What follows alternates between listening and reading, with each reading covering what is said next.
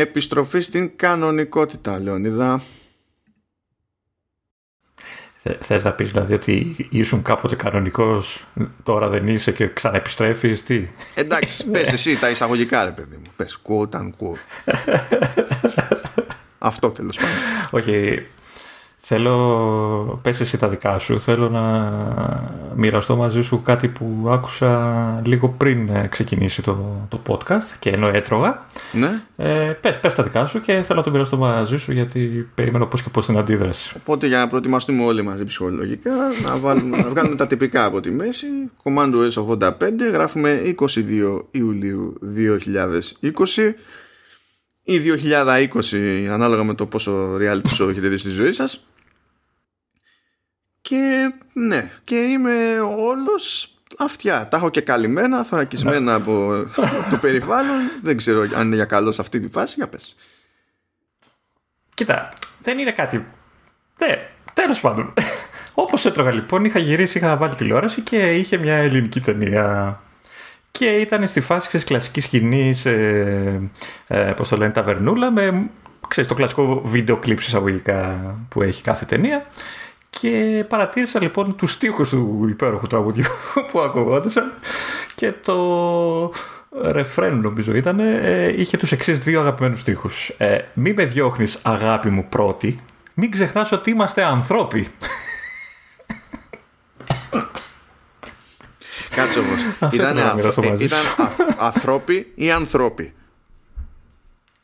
Α, δεν το πρόσεξα να σου πω την αλήθεια. Η αλήθεια είναι ότι δεν το πρόσεξα, αλλά αισθάνθηκα στον τόνο.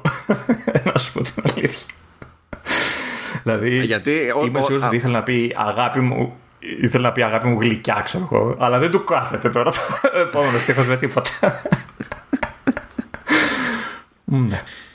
Συμβαίνουν αυτά, στους καλλιτέχνες. Αλλά αν είναι να πάει εκεί πέρα ο τόνος, τότε πρέπει να φεύγει και το νι. Δηλαδή πρέπει να αποδέχεσαι πλήρως την τραγωδία της αλλαγής αυτής. Να το πηγαίνεις τέρμα, κατευθείαν.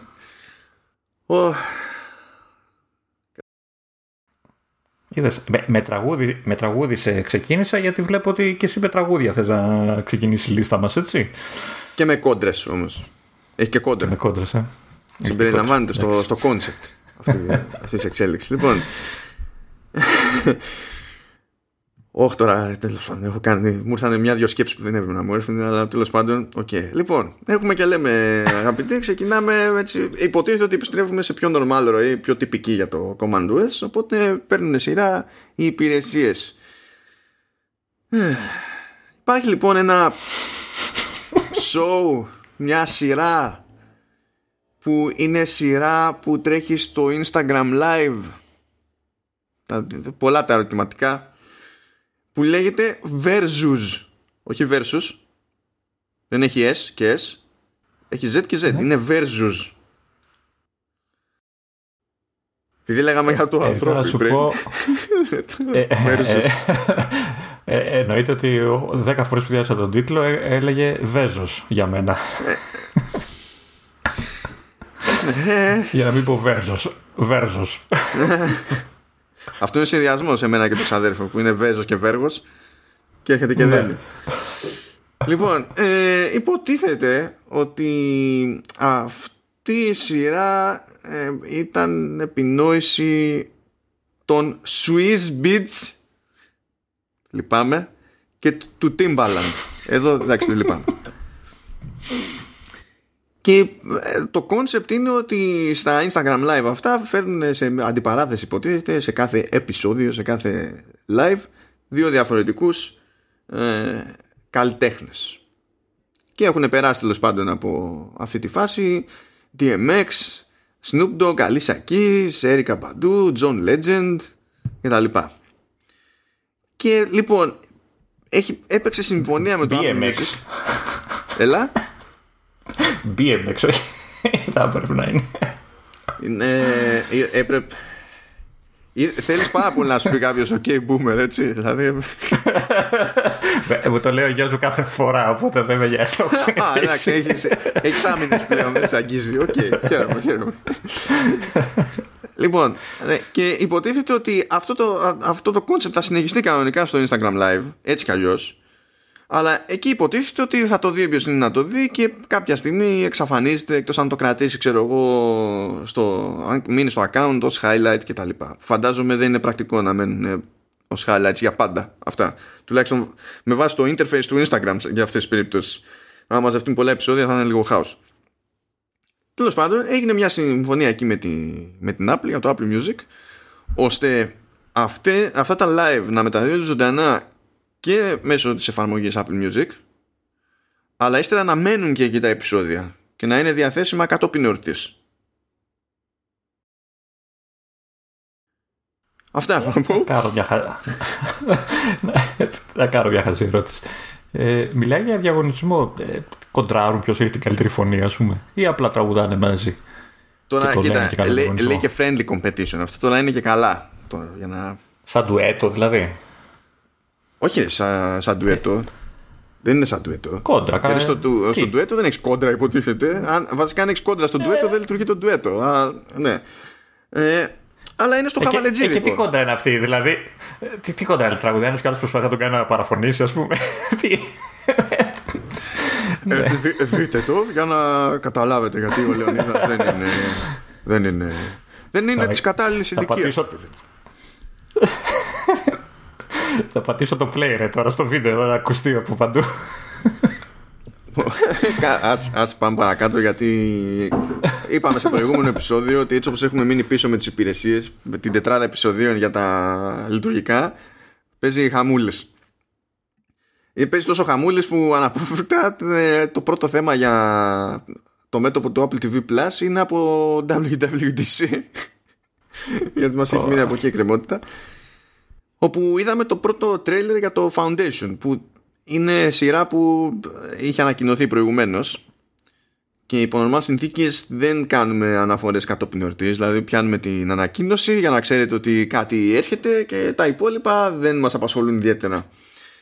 Αλλά εδώ κάνουμε έτσι μια εξαίρεση, διότι το Foundation δίνει την εντύπωση ότι είναι μια προσπάθεια στην οποία θα ρίξει ιδιαίτερο βάρος η Apple, και λόγω concept και λόγω συντελεστών κτλ, γιατί εξακολουθεί να ψάχνει το show που θα κάνει το BAM, και νομίζω ότι εδώ θα ρίξει περισσότερη πρόθεση. Έτσι κι αλλιώς το concept είναι μυστήριο, όπως είχαμε πει άλλη φορά.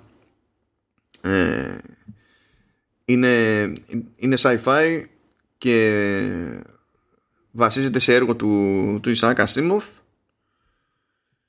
και τέλος πάντων έχει να κάνει με την προσπάθεια της ανθρωπότητας να βρει τρόπο να επιβιώσει, καθώς καταρρέει μια γαλαξιακή αυτοκρατορία. Περιμένω να δω, θεωρώ ότι θέμα χρόνου ότι κάποιος θα προσπαθήσει να σχολιάσει αυτή τη σειρά, θα δει την περιγραφή, θα δει Galactic Empire και θα το μεταφράσει ως γαλακτική αυτοκρατορία. Όχι ρε, αυτοκρατορία γάλακτος. Να σου πω, χθες μου θύμισε άνθρωπος ότι η μετάφραση του Peak Performance στο iOS είναι απόδοση κορυφής, και είμαι ήδη φτιαγμένος. Μη μου λες τώρα αυτοκρατορία γάλακτος. Έλα, σαν το αρνάκι γάλακτος, εντάξει.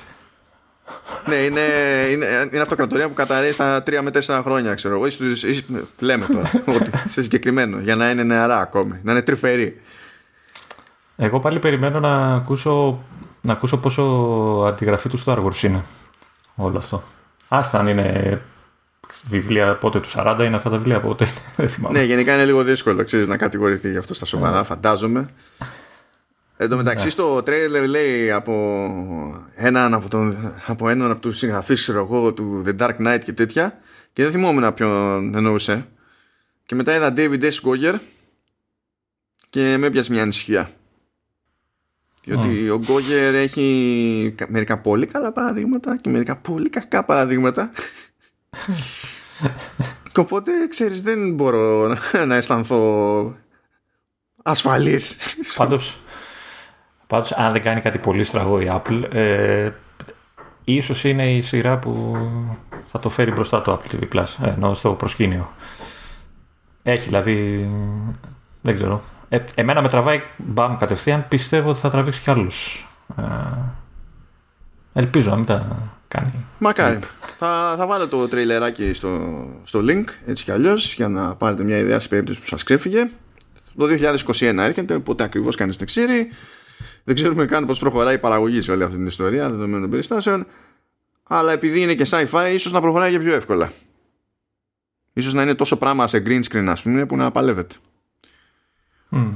Τέλος πάντων, πάμε παρακάτω. Διότι έχουμε πει στο παρελθόν ότι έχει μια γενικότερη συμφωνία η Apple με το στούντιο A24. Όχι στούντιο A24, κρίσταλα και τέτοια, έτσι. Και μέσα από αυτή τη συμφωνία, τέλος πάντων, προκύπτει μια νέα ταινία που λέγεται Sharper, στην οποία θα πρωταγωνιστεί η Julianne Moore, και από ό,τι είδα θα είναι και στην παραγωγή η Julianne Moore.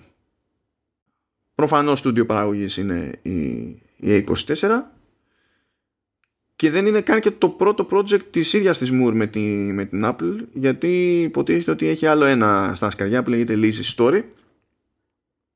Και τώρα το συγκεκριμένο, το Sharper δηλαδή, έχει να κάνει με κάποιον απατεώνα, που σε αυτή την περίπτωση είναι η απατεώνισσα Julianne Moore, που είναι τώρα έτσι ανάμεσα στους λεφτάδες του Manhattan, και ένας όσοι ξέρει τι υποθέτει ότι γίνεται από εκεί πέρα, γιατί δεν λέει πολύ συγκεκριμένα πράγματα, ρε παιδί μου, το concept. Οπότε τέλος πάντων προχωράνε τα πράγματα και στο κομμάτι των ταινιών. Ό,τι και αν σημαίνει αυτό, θα δούμε. Γιατί πραγματικά δεν ξέρω. Αυτά. Δεν ξέρω για την ταινία, δεν ξέρω αυτό. Σαν ηθοποιός μου είναι συμπαθής. Πολύ. Ναι, και εμένα. Δεν ξέρω τι θα είναι οι προσπάθειες αυτές. Μ' αρέσει πάντως, γιατί αρχίζει και μαζεύονται πραγματάκια. Θυμάσαι που γκρίνιαζα για το WTV Plus. Αργούνε βέβαια τα περισσότερα, αλλά κάτι γίνεται. Ψήνονται πράγματα. Καλά, ειδικά τώρα σε αυτό το επεισόδιο νομίζω θα είναι σαφές ότι ψήνονται πράγματα. Γιατί πραγματικά η λίστα είναι γελιά.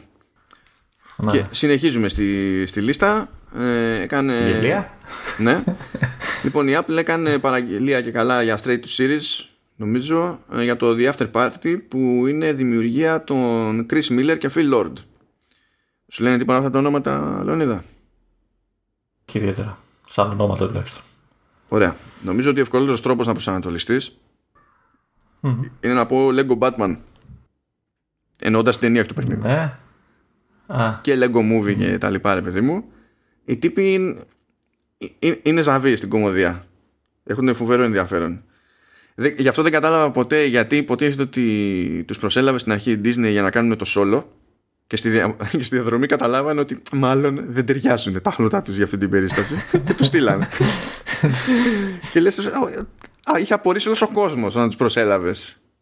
Δεν ξέρω γιατί εσύ Disney δεν το είχες σκεφτεί ότι μάλλον δεν έστεκε αυτό το πράγμα τα μυαλά που κουβαλάς. Okay. Πάντως με τις ταινίες λέγω εγώ δεν τρελάθηκα. Εντάξει. Σοβαρά, εμένα μου άρεσε. Που δεν έχω καμία ειδική σχέση με Lego και δεν είμαι και κανένα super fan των παιχνιδιών Lego. Δηλαδή εντάξει, τις πρώτες δύο φορές έπαιζε χαριτωμένια. Όταν είναι το ίδιο πράγμα για 15 χρόνια, ξέρω εγώ. Ναι, εντάξει. Τέλος πάντων.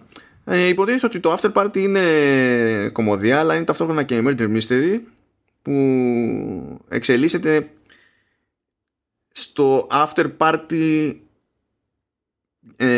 ενός high school reunion, και υποτίθεται ότι θα απλώνεται σε 8 επεισόδια, και κάθε επεισόδιο θα πιάνει την ίδια ιστορία, αλλά από τη σκοπιά διαφορετικού χαρακτήρα.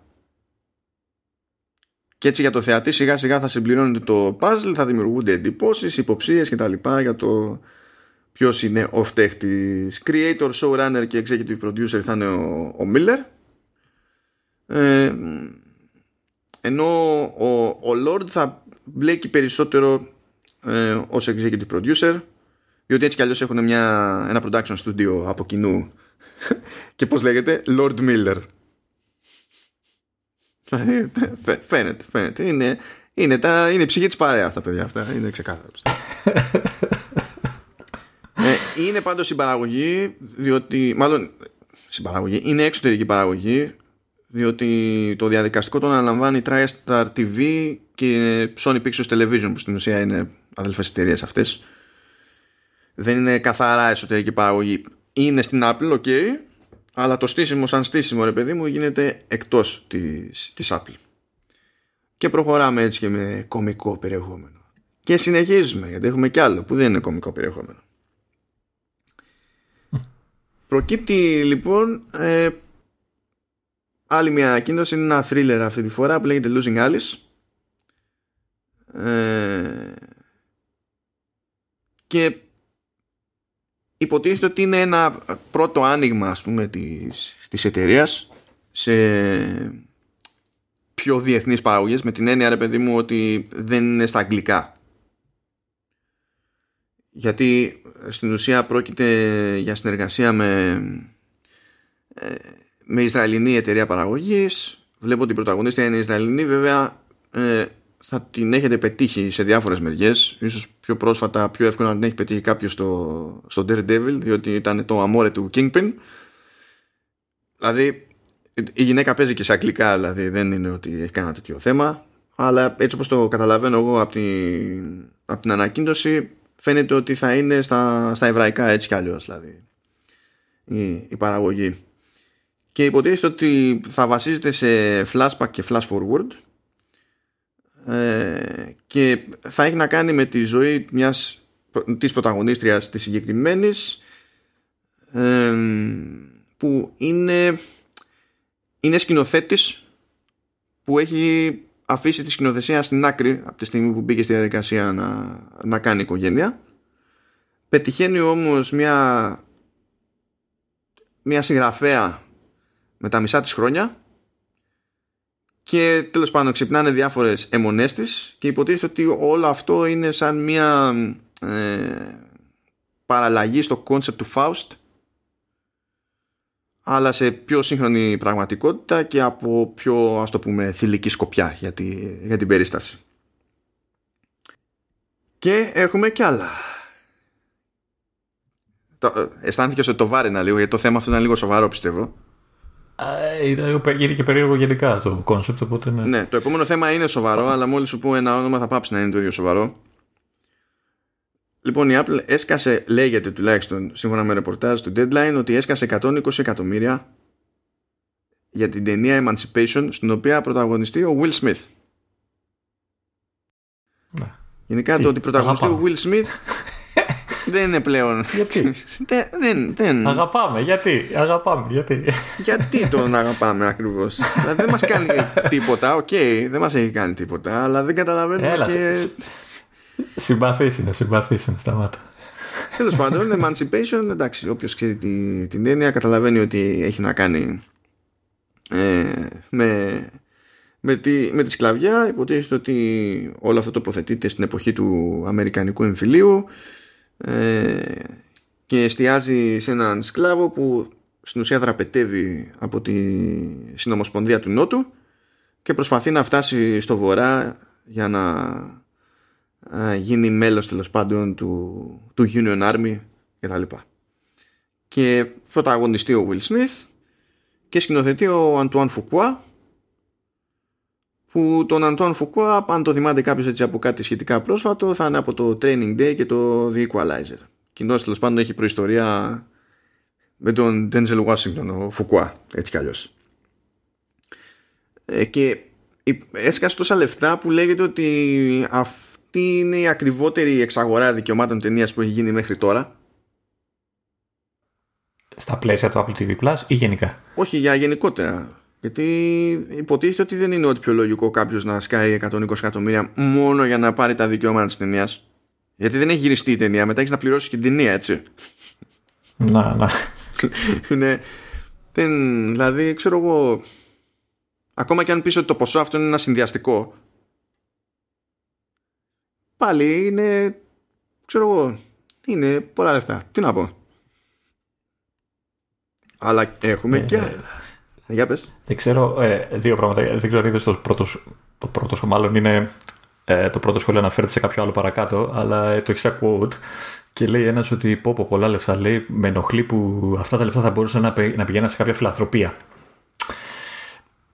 Και γι' αυτό το λόγο δεν μου αρέσει το movie ή το TV Apple, λέει, και κάτι τέτοια. Πόσο στραβή είναι αυτή η θεώρηση, δεν είναι? Καλά, θα ήθελα να τον ρωτήσω γιατί δεν αισθάνεται άσχημα όταν παίρνει να φάει. Γιατί και αυτά τα λεφτά που χαλάει για να φάει θα μπορούσε να τα έχει δώσει σε φιλανθρωπία. Ναι, πολύ στραβή. Και το άλλο που είδα εδώ που λέει στο άρθρο είναι ότι θα βγει πρώτα στους κινηματογράφους. Το είπες, δεν... Όχι, δεν το είπα, αλλά υποτίθεται ότι γενικά έτσι κάνει η Apple με τις ταινίες μέχρι στιγμής, όταν είναι ανοιχτή η κινηματογράφη. Ναι, εντάξει. Και σε άλλες ταινίες αυτό έχει κάνει. Το ότι εξαγόρασε τα δικαιώματα για αυτά σημαίνει ότι τα έσοδα από τους κινηματογράφους θα τα πάρει Apple ή η εταιρεία που θα το... Αυτό είναι ανάλογα με το τι συμφωνία έχουν κάνει. Δεν είναι στάνταρ. Πρώτα απ' όλα, αυτό δεν φαίνεται να είναι και εξωτερική παραγωγή, να σου πω αλήθεια. Δεν ξέρω βέβαια. Δηλαδή δεν βλέπω κάποια τόσο συγκεκριμένη διευκρίνηση. Αλλά πραγματικά εξαρτάται από την περίπτωση. Γιατί κάποιες παραγωγές είναι και παραγωγές Apple Studios, οπότε είναι όλο ρε παιδί μου της Apple. Οπότε τι σινεμά, τι ξεσινεμά, πάλι για την ίδια τσέπη μιλάμε. Σε άλλες περιπτώσεις δεν είναι το ίδιο όμως, είναι ανάλογα. Να. Και οι συμφωνίες συνεχίζονται. Έκανε κονέ η Apple με το Maurice Sendak Foundation, που υποτίθεται ότι έχει τον έλεγχο του έργου του Maurice Sendak και στα πιο γνωστά του έργα συγκαταλέγεται το Where the Wild Things Are, που έχει πουλήσει 20 εκατομμύρια αντίτυπα από το 1963 μέχρι σήμερα, και υποτίθεται ότι στο πλαίσιο της συμφωνίας αυτής θα μπορούν να γίνουν παραγωγές με βάση αυτό το έργο από τη μία, αλλά από την άλλη θα γίνουν και νέες παραγωγές πάντα εμπνευσμένες από το έργο και την εικονογράφηση του Σέντακ. Και αυτό είναι άλλη μια κίνηση πάλι για την Apple για να έχει και περιεχόμενο για παιδιά. Τώρα δεν ξέρω αν είχες ασχοληθεί ποτέ με το Where the Wild Things Are, γιατί εγώ δεν έχω αγγίξει καθόλου. Όχι. Δεν ξέρω καν αν έχει μεταφραστεί, αν υπάρχει στην Ελλάδα με κάποιο συγκεκριμένο τίτλο, δεν έχω ιδέα. Ούτε εσύ έχεις ιδέα.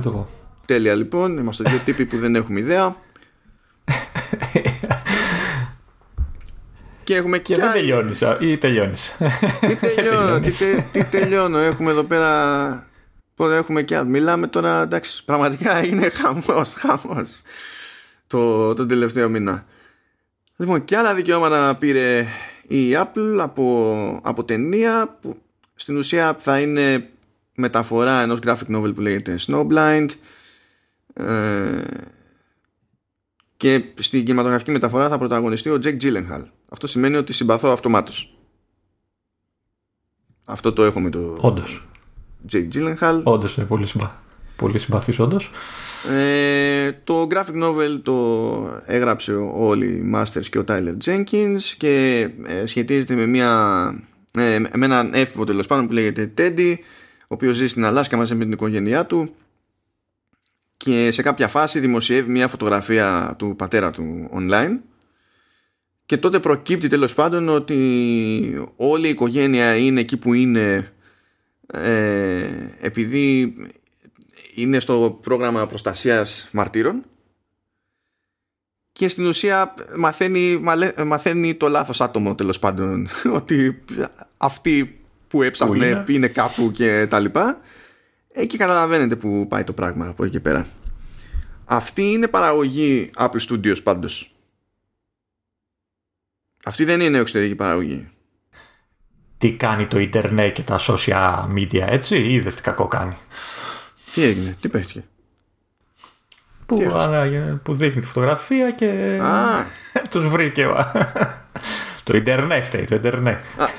Και για την απορία σου πριν, και το Emancipation τελικά είναι Apple Studios. Οπότε ίδια τσέπη είναι και οτιδήποτε βγει από το κινηματογράφο. Που συνήθως μην φαραστείς. Είναι, ξέρω εγώ, το βγάζω 2 εβδομάδες ώστε να μπορώ τεχνικά να υπολογιστώ για πιθανή υποψηφιότητα για Όσκαρ, και μετά γεια σας. Να. Αυτό είναι που συμβαίνει.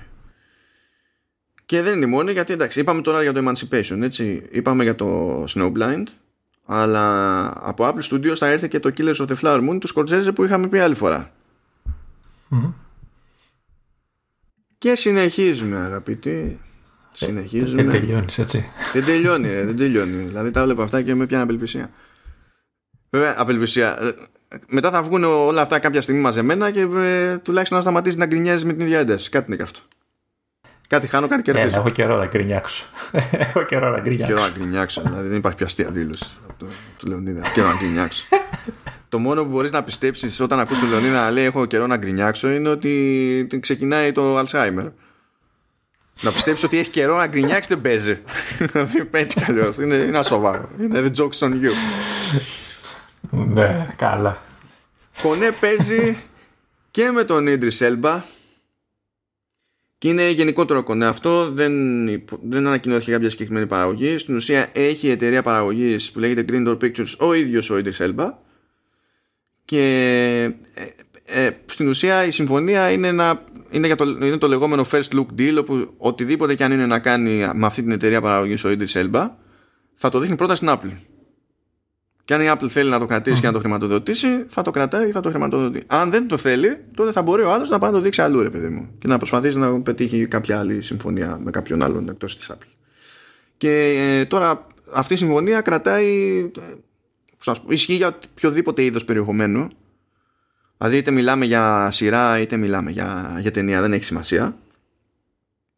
Και προφανώς αυτό το πράγμα, αν είναι να αποδώσει, θα αποδώσει στο μέλλον, όπως αντιλαμβάνεσαι. Δεν είναι η μόνη συμφωνία αυτού του είδους που έχει η Apple.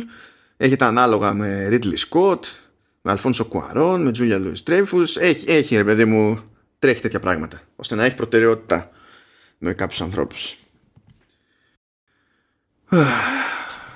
Ξέρεις, όλα αυτά που λες, και θα πεις ακόμα κι άλλα από ό,τι βλέπω, μου μοιάζει λες και ανοίξαν οι πόρτες στο Apple Park και ξεχυθήκαν τα σκυλιά και πιάνουν όπου βρουν σκηνοθέτες και εταιρείες για να τους κάνουν να τους μαντρώσουν. Έλα κι εσύ. Νομίζω ότι η φάση Apple Studios θα είναι για το επόμενο που λέγεται Palmer, και αυτό είναι ταινία. Και στην ταινία αυτή θα πρωταγωνιστεί ο Justin Timberlake, Λεωνίδα. Το οποίο δεν το λέω όσο περιπεκτικά ακούστηκε. Διότι που και που και στην υποκριτική κάτι πάει να κάνει ο Timberlake. Δεν είναι για όλες τις ώρες, αλλά εντάξει, κάτι πάει να γίνει σε κάποιες φάσεις. Βέβαια δυσκολεύομαι λίγο να τον φανταστώ σε αυτό το setting, γιατί λέει ότι ήταν, λέει, παικτούρα στο κολεγιακό αμερικάνικο ποδόσφαιρο με το όνομα Eddie Palmer, αλλά κατέληξε στη φυλακή. Δεν προσδιορίζεται τώρα εδώ πέρα ο λόγος. Κάνει ό,τι να κάνει στη φυλακή, βγαίνει από τη φυλακή και προσπαθεί, ξέρεις, να επανέλθει σε κάτι που να μοιάζει με κανονικότητα. Και υποτίθεται ότι, εντάξει, προφανώς όπως συμβαίνει σε τέτοιες ιστορίες, υπάρχουν θέματα με το παρελθόν του και καταλήγει τέλος πάντων να παίρνει, ας πούμε, υπό την προστασία του και ένα νεαρό αγόρι, τέλος πάντων, που έχει εγκαταλειφθεί από τη μητέρα του και τα λοιπά. Θέλω να πω για την ιστορία ότι προφανώς, δηλαδή, πέρα από τον Timberlake, εντάξει, υπάρχουν κι άλλοι στο cast, αλλά θα σταθώ στη Juno Temple, τη Βρετανίδα Juno Temple, που δεν μπορώ να καταλάβω γιατί όσα χρόνια και να τη θυμάμαι πάντα μου δίνει εντύπωση ότι είναι 15 χρονών. Που δεν είναι, obviously, αλλά εμένα πάντα με πείθει ότι είναι. Δεν ξέρω γιατί συμβαίνει. Καλό είναι αυτό. Έχει όμως και ελληνικό ενδιαφέρον η παραγωγή αυτή, Λεωνίδα. Ωρε φίλε, το καλύτερο τάψεις για το τέλος. Αυτά είναι. Χιλιάδες οι θεατές τώρα, πώς το λένε. Οχ, τώρα το είδα. Μεταξύ των executive producers είναι και ο Πάρης Κασιδόκοστας Λάτσης, Λεωνίδα. Κασιδόκοστας είναι κλασική φιγούρα εδώ πέρα και στα tabloids και όχι μόνο. Είναι κλασική φιγούρα. Τώρα λέει ότι το συγκεκριμένο σενάριο πρωτοεμφανίστηκε το 2016 στο λεγόμενο Blacklist. Ξέρεις τι είναι το Blacklist, Λεωνίδα? Εκτός από σειρά, εκτός από ο αγγλικός τίτλος τραγουδιού της Άντζελας Δημητρίου, εκτός από οτιδήποτε άλλο έχει να κάνει με πραγματική μαύρη λίστα, αν ξέρεις το κινηματογραφικό στερεωματίες στην Blacklist. Όχι, εγώ από το Netflix μόνο το έχω δει, τη σειρά και το Interactive τι ήταν, δεν θυμάμαι. Οκ, λοιπόν. Κάθε χρόνο προκύπτει νέο blacklist που υποτίθεται ότι είναι μια λίστα με συγκεκριμένα σενάρια που υποτίθεται ότι είναι αυτά που δείχνουν το μεγαλύτερο ενδιαφέρον από την τελευταία φουρνιά, τέλος πάντων. Και συνήθως κάνουν αρκετά καλές συμφωνίες για αυτά τα σενάρια. Δηλαδή όταν προκύπτει νέο blacklist ετήσιο, ξεκινά κυνήγι κανονικό και συνήθως οι επιλογές είναι καλές. Ούτως ή άλλως γίνονται αυτά τα πράγματα στο κινηματογράφο, αλλά σκέψτε το σαν ένα level παραπάνω, ρε παιδί μου. Κάπως έτσι. Γιατί δεν μπαίνει οποιοδήποτε σενάριο στο κινηματογραφικό blacklist, ώστε, ξέρεις, να πάει μετά για shopping around μέσα στη λίστα.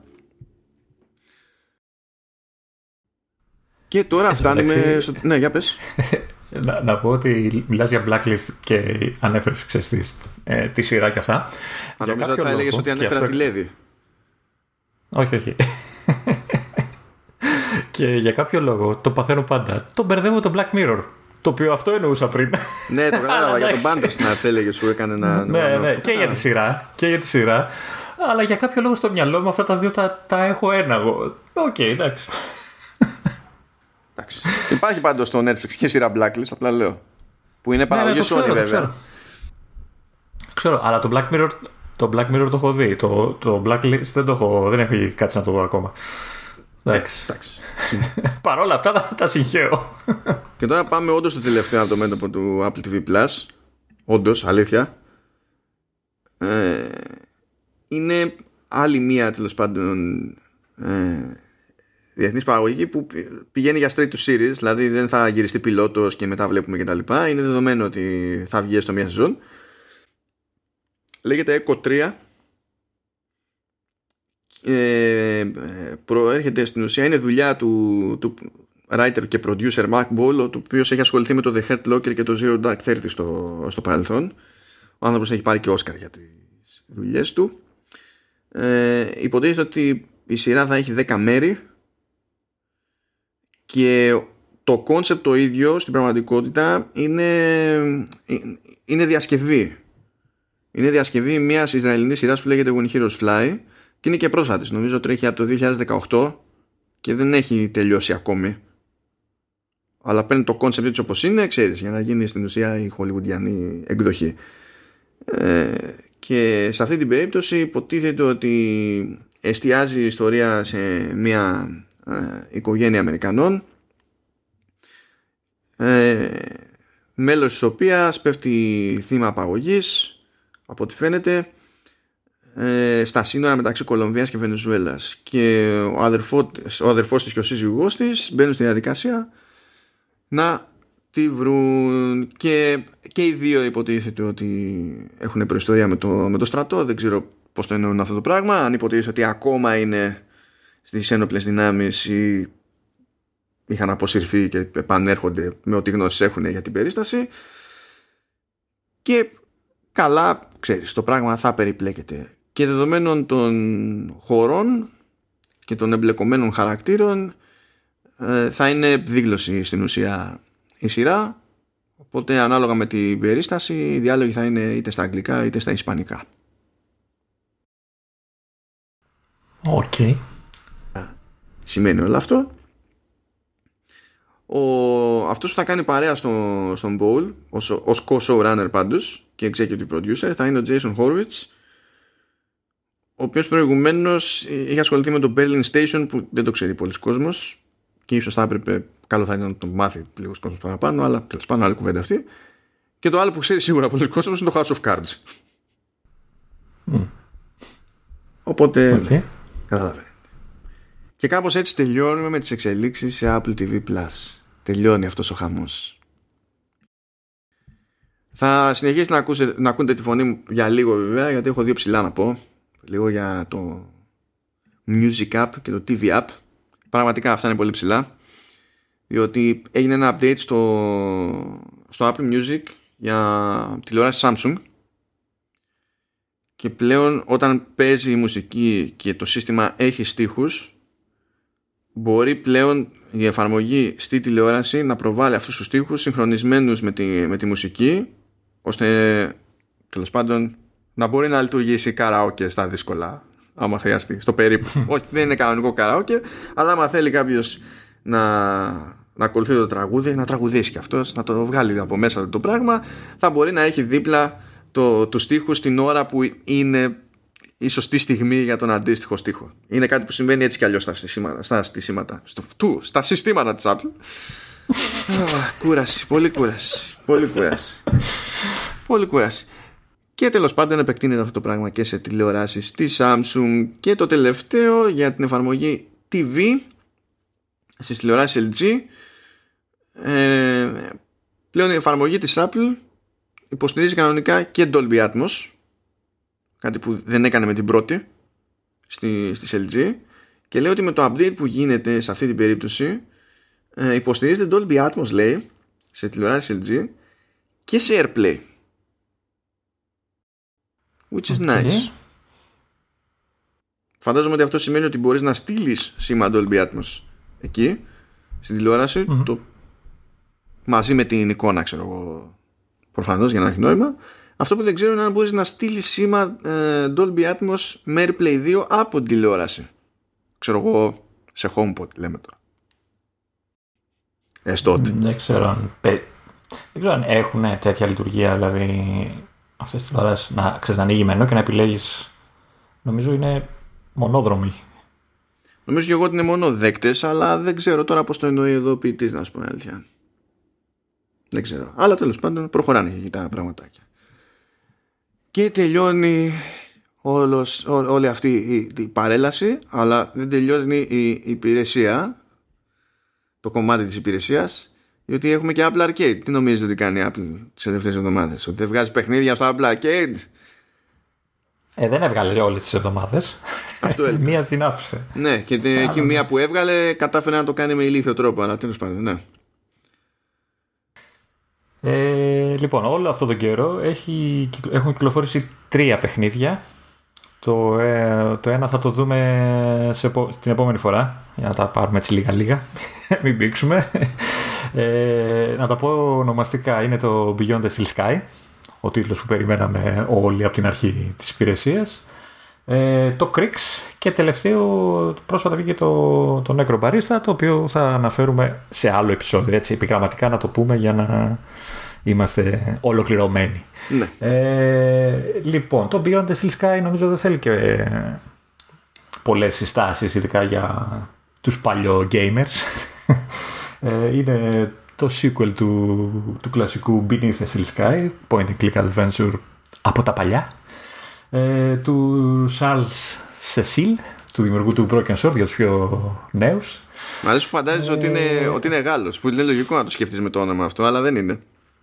Δεν είναι. Όχι, είναι Charles Cecil. Ναι, είναι Βρετανός, οπότε πάει Charles Cecil. Οκ. Πάντως το όνομα είναι γαλλικό, ρε παιδί μου, εντάξει, μπαμ. Το ξέρω γιατί έχω το mail του Λεωνίδα. Μου είχε απαντήσει αυτή τη ζωή. Δεν ξέρω γιατί. Είσαι διάσημος. Ναι, αυτό φταίει.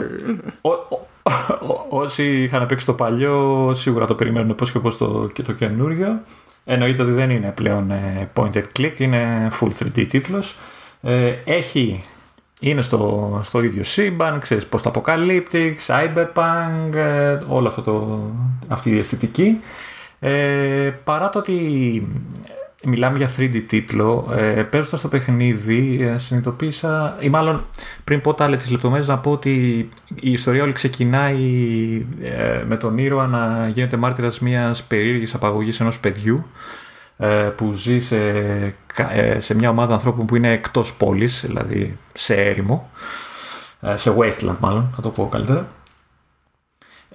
Και ουσιαστικά αυτή η απαγωγή και το ότι γίνεται με έναν περίεργο τρόπο, με ένα περίεργο όχημα, ας το πούμε, για να μην πω και πολλά, τον οθεί να ξεκινήσει μια αναζήτηση, να βρει το παιδί, η οποία αναζήτηση τον οδηγεί στην λεγόμενη Union City, και από εκεί όλο το πράγμα, ξέρεις, μπλέκεται όπως είναι αναμενόμενο. Αυτό που μπορώ να παρατηρήσω στις 3-4 ώρες που το έχω παίξει, δεν έχω καταφέρει ακόμα να το τελειώσω, είναι ότι παρά το ότι είναι 3D τίτλος, όλη η φιλοσοφία του, όλη η λογική του παραμένει στη λογική των point and click. Τόσο το χιούμορ, τόσο οι μηχανισμοί, τόσο οι γρίφοι, όλα παραπέμπουν σε αυτό το είδος. Και αυτό είναι θετικό για μένα, είναι, ξέρεις, πολύ καλό. Το μόνο που αλλάζει είναι ο τρόπος της απεικόνησης, ας το πούμε, και του χειρισμού. Αυτά, το παιχνίδι δείχνει αρκετά ενδιαφέρον. Δυστυχώς, και το λέω με στεναχώρια, είναι ότι με εκνεύρισε πολύ, γιατί παρά το ότι είναι τίτλος που τον έχει ανακοινωθεί από την αρχή της υπηρεσίας, είναι πολύ αναμενόμενος, είναι θεωρητικά λίγο πιο μεγάλη παραγωγή από τις συνηθισμένες στην υπηρεσία, μαστίζεται από πάρα πολλά bugs, σε φάση δηλαδή να σε πετάει και εκτός, ξέρεις, τελείως. Αλλά και bugs πιο μικρά και μέσα στο παιχνίδι. Δηλαδή, φαντάσου, στην αρχή σχετικά του παιχνιδιού έχουμε φτάσει στη Union City, γίνονται κάποια πραγματάκια και βρίσκεσαι σε ένα δωμάτιο, σε ένα σπίτι, μάλλον σε ένα διαμέρισμα, και είναι να μιλήσεις με μια γυναίκα εκεί. Γίνονται διάφορα, τέλος πάντων, και κάποια στιγμή αυτή η γυναίκα μπαίνει σε ένα υπνοδωμάτιο, κάθεται μπροστά στο γραφείο σε έναν υπολογιστή τα λοιπά, και μιλάς έτσι. Αυτή κάθεται και γράφει, ξέρω εγώ, και εσύ μιλάς από πάνω και τα λοιπά, κάνεις τα διάφορα που πρέπει να κάνεις και τα λοιπά. Κάποια στιγμή, λοιπόν, όπως έκανα εγώ τους διάφορους γρίφους και τα λοιπά που καταλάβαινα ότι πρέπει να κάνω και τα λοιπά, μπαίνω, βγαίνω στα διάφορα δωμάτια του διαμερίσματος και ξαφνικά συνειδητοποιώ ότι η τύπισσα έχει βγει από το δωμάτιο, είναι στο σαλόνι, ας το πούμε, και είναι και κάθεται ακίνητη πάνω σε ένα καναπέ. Αλλά το λέμε πάνω σε ένα καναπέ, όρθια πάνω στον καναπέ. Λέω, εντάξει, σκάλωμα. Μπαίνω, βγαίνω, ξέρω αυτό, ξαναπηγαίνω και τη βλέπω. Αν χοροπηδούσε, θα θεωρούσα ότι είναι κάποιο είδους αστεία αναφορά στον Τόμι Κρούζ. Αλλά. Ναι. Από τη στιγμή που λες ότι είναι ακίνητη. Μετά από τα κάποια reload που έκανα, που έπαιξα πιο μετά και τα βάλευ γάλες, συνειδητοποιώ ότι η τύψα κάθεται πλέον στον καναπέ, πάνω όμως στον καναπέ, δηλαδή ψηλά, δηλαδή στο προσκέφαλο, στο πω κάπως έτσι, και πληκτρολογεί στον υπολογιστή που είναι στο άλλο δωμάτιο. Remote working, Λεωνίδα. Remote working. Ναι. Αυτό πήρε ώρα για να ξεσκαλώσει. Δηλαδή, βασικά, νομίζω έγινε update και ξεσκάλωσε. Έχουν γίνει, αν θυμάμαι καλά, 3, ίσως, δεν ξέρω για 4, και ακόμα έχει θέματα το παιχνίδι πολλά, και σε φάση και στο χειρισμό έχει πραγματάκια που σου σπάνε τα νεύρα, έχει πολλά. Το καλό για μένα είναι ότι επιτέλους, αν θυμάμαι καλά, στο τελευταίο update έβαλαν και invert ψι που μου είχε σπάσει τα νεύρα.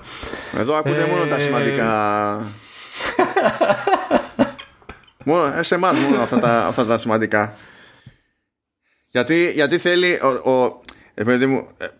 ο Λεωνίδας μικρός, θέλει να γίνει πιλότος. Και ως γνωστόν, όταν είσαι πιλότος, έχει άλλη λογική το πράγμα. Σπρώχνεις το joystick μπροστά, πηγαίνεις, κατεβαίνει η μύτη του αεροπλάνου. Το τραβάς προς τα πίσω, ανεβαίνει η μύτη. Έχει άλλη λογική. Δεν του κάτσε. Κατά πάσα πιθανότητα δεν χώραγε. Λόγω ύψους ο Λεωνίδας. Έτσι. Ή μπορεί να χώραγε, αλλά να δημιουργούσε θέμα ασφαλείας σε περίπτωση που έπρεπε να το ξεφτεί με το αλεξίπτωτο και τα λοιπά και το κάθισμα. Του έμεινε αυτό τραύμα και αποφάσισε, λοιπόν, ότι αλλιώς πρέπει να λειτουργούν τα πράγματα στα games, και θέλει πάντα να είναι invert τα camera controls για να αισθάνεται πιο πιλότος. Θα σας πει τώρα κάποια φιδιά του στυλ ότι κοίταξε να δεις, όταν χρησιμοποιείς κάποια κάμερα ως εικονολήπτης και τα λοιπά, και έχει λαβή και τη στρέφεις προς τα εδώ και προς τα εκεί, όταν θέλεις να υψώσεις το πλάνο, σπρώχνεις προς τα κάτω τη λαβή. Αυτά είναι αηδίες. Αυτά είναι εκλογικεύσεις άκυρες του Λεωνίδα. Όχι, δεν θα πω αυτό. Απλά θα πω ότι τόσα χρόνια έχει παραγίνει το κακό. Πρέπει επιτέλους να διορθώσουν το UI. Το invert είναι normal και όχι invert. Εντάξει, αυτά. Να κλείσω για το. Πριν αρχίσεις να βρίζεις. Αυτό, όταν θέλει να στρίψει το βλέμμα του στα δεξιά ο Λεωνίδας, φαντάζεται ότι έχετε κάποιος από πίσω και του ρίχνει σφαλιάρα προς τα αριστερά. Σταμάτα. Δεν μιλάω για το αριστερά-δεξιά, μιλάω για το κάθετο. Ωραία, για το κάθετο. Όταν θέλει κάποιος να κοιτάξει, όταν θέλει ο Λεωνίδας να κοιτάξει χαμηλά, φωνάζει κάποιον και του ρίχνει σφαλιά από πάνω, για να χαμηλώσει το βλέμμα. Και όταν θέλει να κοιτάξει ψηλά, φωνάζει έναν και του ρίχνει uppercut. Έτσι λειτουργεί. Δεν σκέφτεται προς τα που πηγαίνει το κεφάλι του, σκέφτεται από πού θα πει, πώς θα λειτουργούσε, έτσι και για να κουνήσει το κεφάλι του έπρεπε να τον σπρώξει κάποιος. Συνέχισε, Λεωνίδα. Ωραία, να πω, σε αγνώ, και να κλείσω για τον Beyond, ότι ενώ έχει πολύ ωραίο art, έτσι, ωραίο το στυλάκι και τα λοιπά, έχω λίγες αντιρρήσεις τόσο για την ποιότητα του animation όσο και για τα facial και για τα πρόσωπα και τα σχεδία των χαρακτήρων. Είναι λίγο κάπως ξύλινα, δεν ξέρω, δεν. Και μου κάνει λίγο εντύπωση λόγω του ότι στο μυαλό μου το είχα για πιο ακριβή παραγωγή. Δηλαδή πιο πολύ μου θύμιζε παλιότερης δεκαετίας παιχνίδια παρά τωρινά. Εντάξει, λεπτομέρεια ίσως για τέτοιο είδος παιχνίδι, αλλά μου χτύπησε. Και ήθελα να πω κάτι ακόμα που το ξέχασα. Πως χρειάζεται ένα uppercut να υψώσει το βλέμμα σου για να, στον ουρανό και να σου έρθει η επιφύτηση. Πω, εντάξει, τίποτα, έτσι, μηδέν αυτή τη στιγμή, έτσι. Έτσι, έρχεται η στιγμή μετά και σου λέει ότι εντάξει, καιρό έχω να γκρινιάξω. Έτσι, είδαμε, είπα εγώ, αρχή Αλτσχάιμερ. Λοιπόν, να πω πάντως, ως πως αυτό που σχολίασες τώρα, να σου πω τώρα για 3D, από τη Revolution, δεν είχα συγκλονιστικές... Το θυμήθηκα. Εντάξει, να μην στο χαλάσω. Πες τώρα πλήρω. Και να πω απλά για όσους θέλουν να το παίξουν και το κατεβάσουν, ότι είναι αρκετά βαρύς τίτλος. Στο μόνο που κατάφερα στα δικά μου μηχανήματα να το παίξω normal, σε πολλές έχω έλεξη γιατί η οθόνη δεν ενδείκνεται, ήταν στο iPhone 8 Plus. Σε Apple TV HD, εντάξει, αστείο. Απλά δεν. Ακόμα και στο Mac Mini ζοριζόταν, έπρεπε να παίξω πολύ με τις ρυθμίσεις για να πω ότι έχει κάποιο normal frame rate. Και το iPad Pro, το πρώτη γενιάς που έχω, το 9,7, όχι πολύ ομαλό, αλλά έπαιζε . Οπότε όσοι έχουν παλιότερες συσκευές να το έχουν υπόψη τους ότι είναι αρκετά βαρύ σαν παιχνίδι, σαν τίτλος. Ναι, νομίζω ότι σε αυτό φταίει λίγο και η Apple, για το ότι επιμένει να λέει μόνο με ποιες συσκευές είναι συμβατό. Πράγμα που σημαίνει, ξέρεις, άμα το πατήσω θα ανοίξει. Και δεν φτάνει. Σε κάποιες περιπτώσεις δεν φτάνει αυτή η σήμανση. Έχει πολύ πλάκα, γιατί το είχα βάλει στο Apple TV. Γιατί ρε παιδί μου, ήθελα να το δω στην τηλεόραση, έτσι, να το ευχαριστηθώ. Και εντάξει, σε φάση που μπαίνεις στην πόλη, σε ένα σημείο, ξέρω εγώ, και κάνει ένα cutscene για να σου δείξει, ξέρεις, μια γενική εικόνα της πόλης. Απλά ξεκίνησε η κάμερα από ένα σημείο και ξαφνικά ήταν στο άλλο σημείο αυτόματα. Δε, ήταν τελείως τραγική η κατάσταση. Λοιπόν, η άλλη κυκλοφορία την προηγούμενη εβδομάδα είναι το Crix, το οποίο στην αρχή μπορεί να μην σου γεμίσει το μάτι, να πεις εντάξει τι είναι αυτό κτλ. Αν διαβάσεις λίγο τα στοιχεία θα δεις ότι είναι από την πώς τη λένε, Amanita Design, η οποία είχε δώσει παλιότερα το μακινάριο, το οποίο δεν το έχω παίξει αλλά έχω ακούσει πάρα πολύ καλά λόγια. Ναι, γενικά τα adventure που έχουν κάνει αυτή είναι πολύ καλά. Οπότε μπαίνεις λίγο στο τρυπακτή περίπου είναι αυτό το παιχνίδι.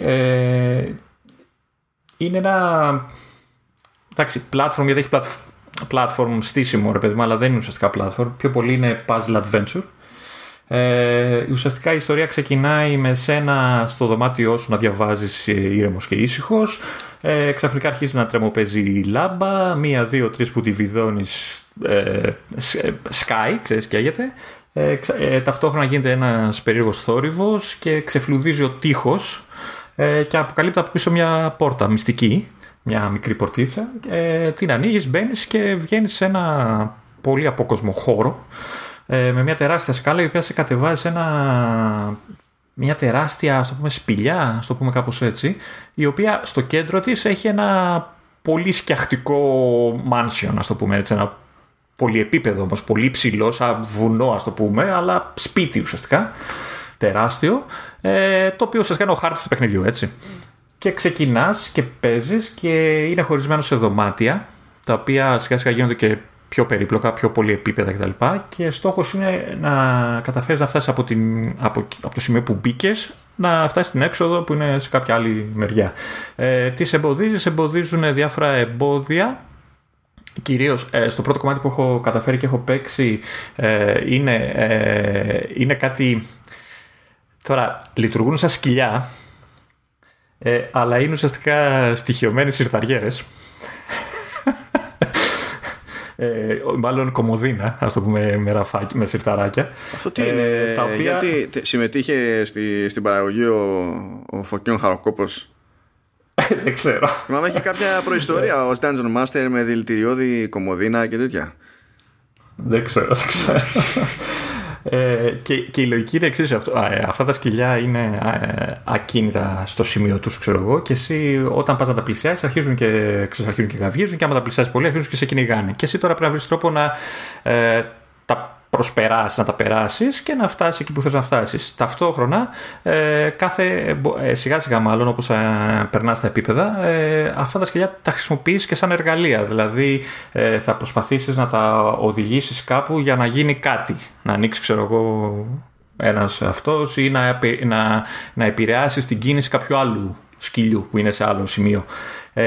Παράλληλα παίζεις με τα φώτα. Τα φώτα για κάποιο λόγο όταν τα χτυπάνε απευθείας τα κινητοποιούν και τα κάνουν κομμωδίνα κανονικά, που σημαίνει ότι μπορείς να το πιάσεις και να το σπρώξεις και να το πας κάτω από μια σκάλα που είναι σπασμένη και να τη φτάσεις. Ή αν δεν τα χτυπήσουν απευθείας, δηλαδή το φως είναι ήδη αναμένο και πάει να περάσει από το φως το σκυλί, σταματάει και περιμένει λίγο και μετά γυρνάει ανάποδα και φεύγει από την άλλη μεριά, που σημαίνει ότι και αυτό μπορείς να το εκμεταλλευτείς για να κάνεις κάτι άλλο. Και αρχίζει και μπλέκει το θέμα, γιατί ο μηχανισμός δείχνει τα δόντια του αρκετά γρήγορα, δηλαδή η γρίφη είναι αρκετά περίπλοκη από την αρχή, σχεδόν από την αρχή, γιατί... μπορούν να παίξουν δύο σκυλιά και ταυτόχρονα πολλά φώτα και πρέπει να δεις με ποια σειρά πρέπει να κάνεις τι, ή καταρχάς να σκεφτείς τι πρέπει να κάνεις κτλ. Σε αυτό που έχω φτάσει τώρα και είναι ας το πούμε σαν δεύτερο section, έτσι. Μπαίνει και ένας καινούριος εχθρός, ο οποίος δεν σε κυνηγάει ενεργά, πετάει όμως, κάνει μια συγκεκριμένη πορεία και σε τρώει μόνο να μας χτυπήσει. Οπότε ουσιαστικά εσύ πρέπει είτε να τον ακολουθήσεις από πίσω και ξαφνικά εκεί που πάει να τελειώσει η πορεία του, εσύ να στρίψεις, να κατέβεις μια σκάλα για να περάσεις από κάτω και να τον αποφύγεις, ή να τον αναγκάσεις να τον οδηγήσεις κλείνοντας πόρτες ή ανάβοντας φώτα και εδώ και τα λοιπά, να πάει σε άλλα σημεία όπου θα κάνει άλλα πράγματα τα οποία θα επηρεάσουν τη διαδρομή σου για να σου ανοίξουν την πορεία για την έξοδο. Να, αλλά αυτή συμπεριφέρεται. Τι εννοείς? Το σιρτάρι συμπεριφέρεται σαν σκυλί. Όχι, αυτό είναι σαν πετούμενη μέδουσα. Να το πούμε κάπως έτσι, σαν ηττάμενη μέδουσα, μάλλον πετούμενη. Κάπως έτσι το έχω δει εγώ. Έχει εντωμεταξύ κάποιους και καλά σαν collectibles, ας το πούμε, όπως παίζεις βρίσκεις κάτι πίνακες ζωγραφικής, οι οποίοι είναι δύο είδων. Είναι η σχεδόν interactive και η interactive. Η μεν πρώτη, μόλις τους βρίσκεις, έχεις τη δυνατότητα να τραβήξεις από κάτω ένα καζανάκι, μια λυσιδίτσα ξέρω εγώ, και θα δεις ένα animation που κάνει ο πίνακας. Τι ωραία, τι καλά. Και η πλήρως interactive, κουρδίζεις πώς είναι τα μουσικά κουτιά που τα κουρδίζεις και ξεκινάει ένα mini game. Το πρώτο ας πούμε που είδα εγώ είχα εγώ ένα μηχανικό τώρα, ξέρεις, όχι animation, δηλαδή το έβλεπες, ξέρεις, το μηχανισμό ήταν σαν κούκλα ας το πούμε. Είχα εγώ έναν άντρα, ο οποίος και καλά έδειχνε να κινείται το περιβάλλον, ξέρεις, και άλλο ότι περπατά σε ένα δάσος, νομίζω ότι είδαμε. Και ανά τόσο σου πεταγόντουσαν πράγματα που με το κουμπί τα έκανες αλματάκια για να τα περάσεις και έφτανες μέχρι σε ένα σημείο που τελείωνας με το κούρδισμα, και αν το κατάφερνες στο συγκεκριμένο, ξέρω εγώ, συναντιώσουν με την αγάπη σου. Το δεύτερο που είδα ήταν με μουσική, έπαιζες κιθάρα και έπρεπε να βρεις τις σωστές νότες για να χαρεί ο σκύλος που είναι δίπλα σου και κάτι τέτοια. Έχει δηλαδή κάτι τέτοια πραγματάκια. Δεν ξέρω αν είναι πολύ μεγάλο, είναι αρκετός ο χάρτης, αλλά ξέρεις, τέτοιου είδους παιχνίδια δεν είναι και θεόρατα. μου έκανε έκπληξη γιατί ενώ δεν σου γεμίζει το μάτι στην αρχή, είναι αρκετά προσεγμένο και αρκετά δουλεμένο. Και ευτυχώς είναι από τα παιχνίδια που παίζουν σε όλα τα μηχανήματα, δεν είναι τόσο βαρύ όσο το προηγούμενο. Ναι, ποτέ δεν είναι τόσο βαριά της Αμανίτα, έτσι κι αλλιώς δηλαδή. Ωραίο art, σου δείχνει και έναν περίεργο τύπο που δεν ξέρω τι ρόλο βαράει. Έχει δηλαδή υποτεθεί κάποιο μυστήριο. Εντάξει, okay. Πιο πολύ βέβαια είναι, στο επίκεντρο είναι η γρίφη και η σκέψη που χρειάζεται για να περάσει το κάθε επίπεδο. Ωραίο, αυτό το προτείνω, είναι ωραίο παιχνιδάκι. Λίγο μεγάλο σε μέγεθος, δηλαδή είναι νομίζω 3 τόσο γίγκα. Στο iPad είναι 3,6 να καταλάβεις. Το λέω για να υπολογίζει ο καθένας αν θέλει να το κατεβάσει. Κάπου πήρε ταυτή μου εντωμεταξύ ότι κάποια τσαπινιά παίζει με το soundtrack. Ότι προκύπτει λίγο δυναμικά. Κάνει κάτι περίεργα.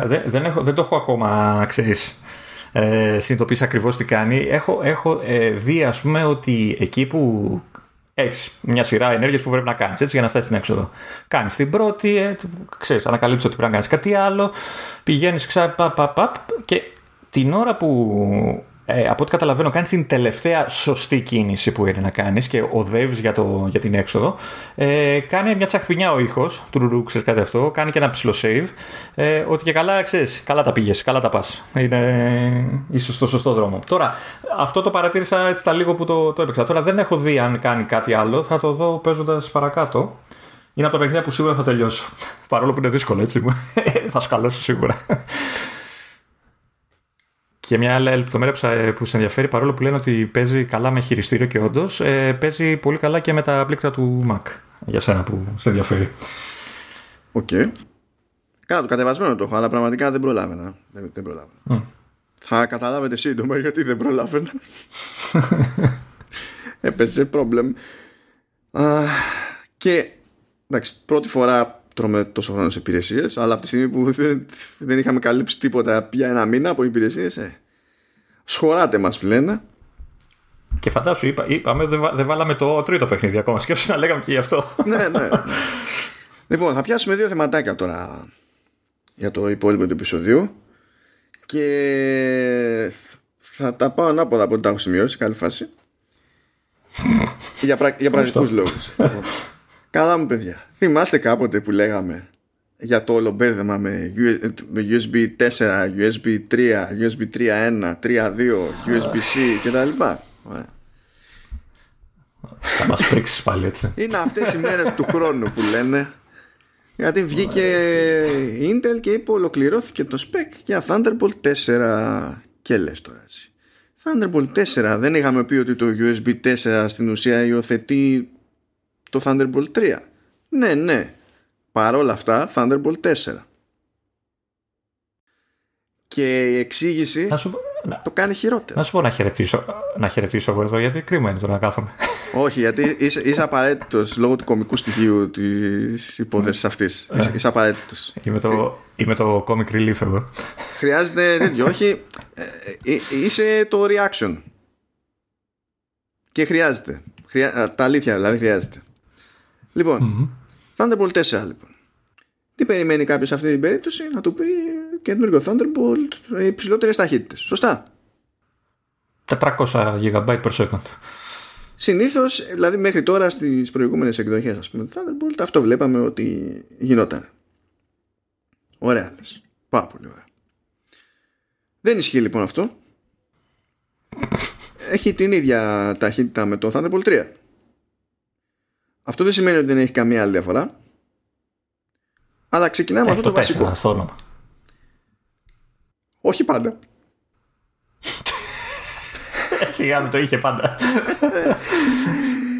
Δηλαδή είναι όλο κομμάτι. Δηλαδή, δεν καταλαβαίνω ακριβώς τι σκέφτεται η Intel σε αυτή τη φάση. Δηλαδή εκτιμώ το spec ως spec, αλλά ο τρόπος τον οποίο φαντάζεται ότι θα το πλασάρει η Intel δεν είναι για μένα αρκετά κατανοητός για το πώς θα γίνει χρήσιμος τέλος πάντων. Λοιπόν, μία πρώτη διαφορά είναι ότι πλέον επειδή αλλάζουν οι controllers και τα λοιπά, αλλάζει λίγο το πώς λειτουργεί στην πραγματικότητα, παρότι η ταχύτητα είναι η ίδια, το ταβάνι ας πούμε, η ταχύτητα είναι 40 Gbps το δευτερόλεπτο, θα είναι πλέον εφικτή η παραγωγή καλωδίων χαλκού, όχι μέχρι 1 μέτρο αλλά μέχρι 2. Γιατί μετά, τόσο καιρό ας πούμε, όταν ήθελες μεγαλύτερο καλώδιο έπρεπε να πας σε optical, το οποίο ήταν πολύ πιο ακριβό και είχε και τέλος πάντων άλλες ιδιαιτερότητες. Τώρα θα μπορεί να πηγαίνει το χάλκινο μέχρι 2 μέτρα. Αυτό κατά πάσα πιθανότητα θα σημαίνει ότι και τα του 1 μέτρου μάλλον θα γίνουν λίγο πιο φθηνά. Πάντα μιλάμε βέβαια για καλώδια που οι απολύξεις τους, έτσι, παρότι δεν θα γράφουν πάνω USB, το βίσμα που θα έχουν θα είναι USB-C. Αυτό δεν αλλάζει, ό,τι και τώρα, όπως και στο Thunderbolt 3. Ισχύει το πράγμα. Το άλλο που θα διευκολύνει πολύ λαό, και αυτό είναι όντως σημαντική βελτίωση, πιο σημαντική από όσο ακούγεται ενδεχομένως, είναι ότι μέχρι τώρα με ένα controller μπορούσαν να υποστηριχθούν 2 θύρες Thunderbolt. Είναι ένας λόγος ας πούμε που σε ένα MacBook Pro που έχεις 2 θύρες από τη μία, 2 θύρες από την άλλη, έχεις χωριστό controller από τη μία και από την άλλη. Και είναι επίσης ένας λόγος που όταν παίρνεις hub με Thunderbolt έχει μία Thunderbolt in και μία out, και οποιαδήποτε άλλη θύρα είναι άλλος τύπος θύρας.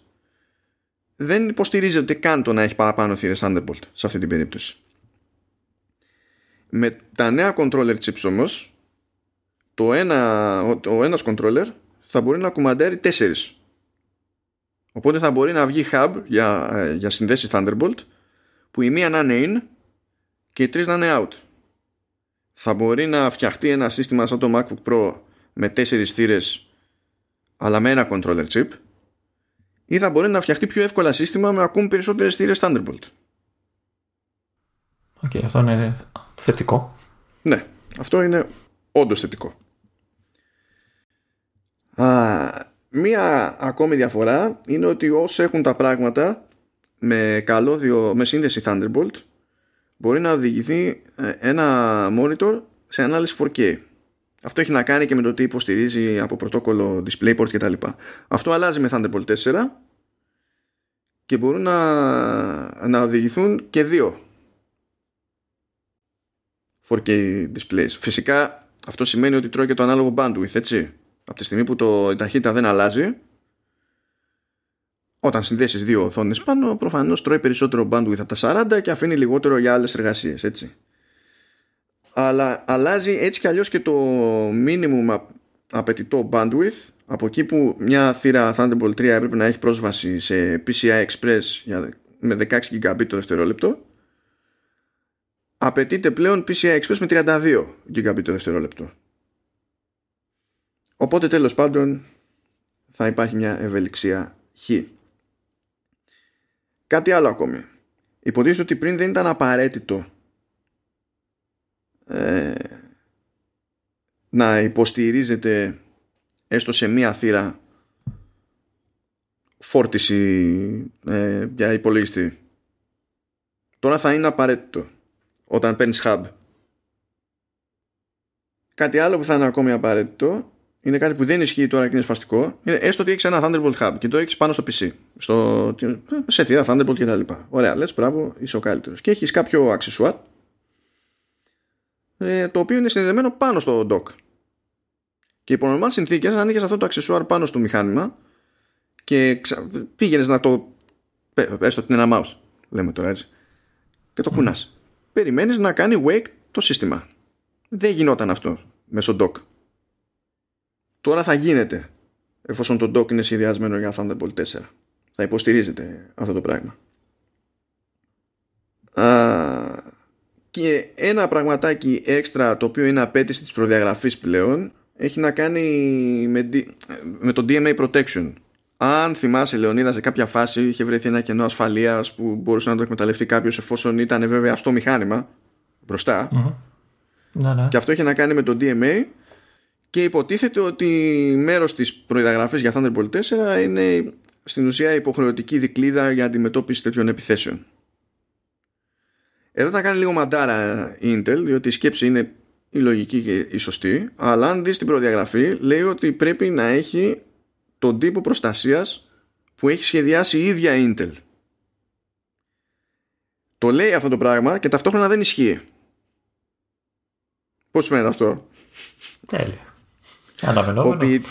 Ναι. Λέει λοιπόν ότι θέλει, λέει, required Intel VTD based DMA protection, αλλά στην πράξη εννοεί ότι απαιτείται DMA protection, δεν είναι ανάγκη να είναι σύστημα της Intel, αρκεί αυτό το σύστημα να κάνει ό,τι κάνει και το σύστημα της Intel, να μην του λείπει κάτι δηλαδή σχετικά.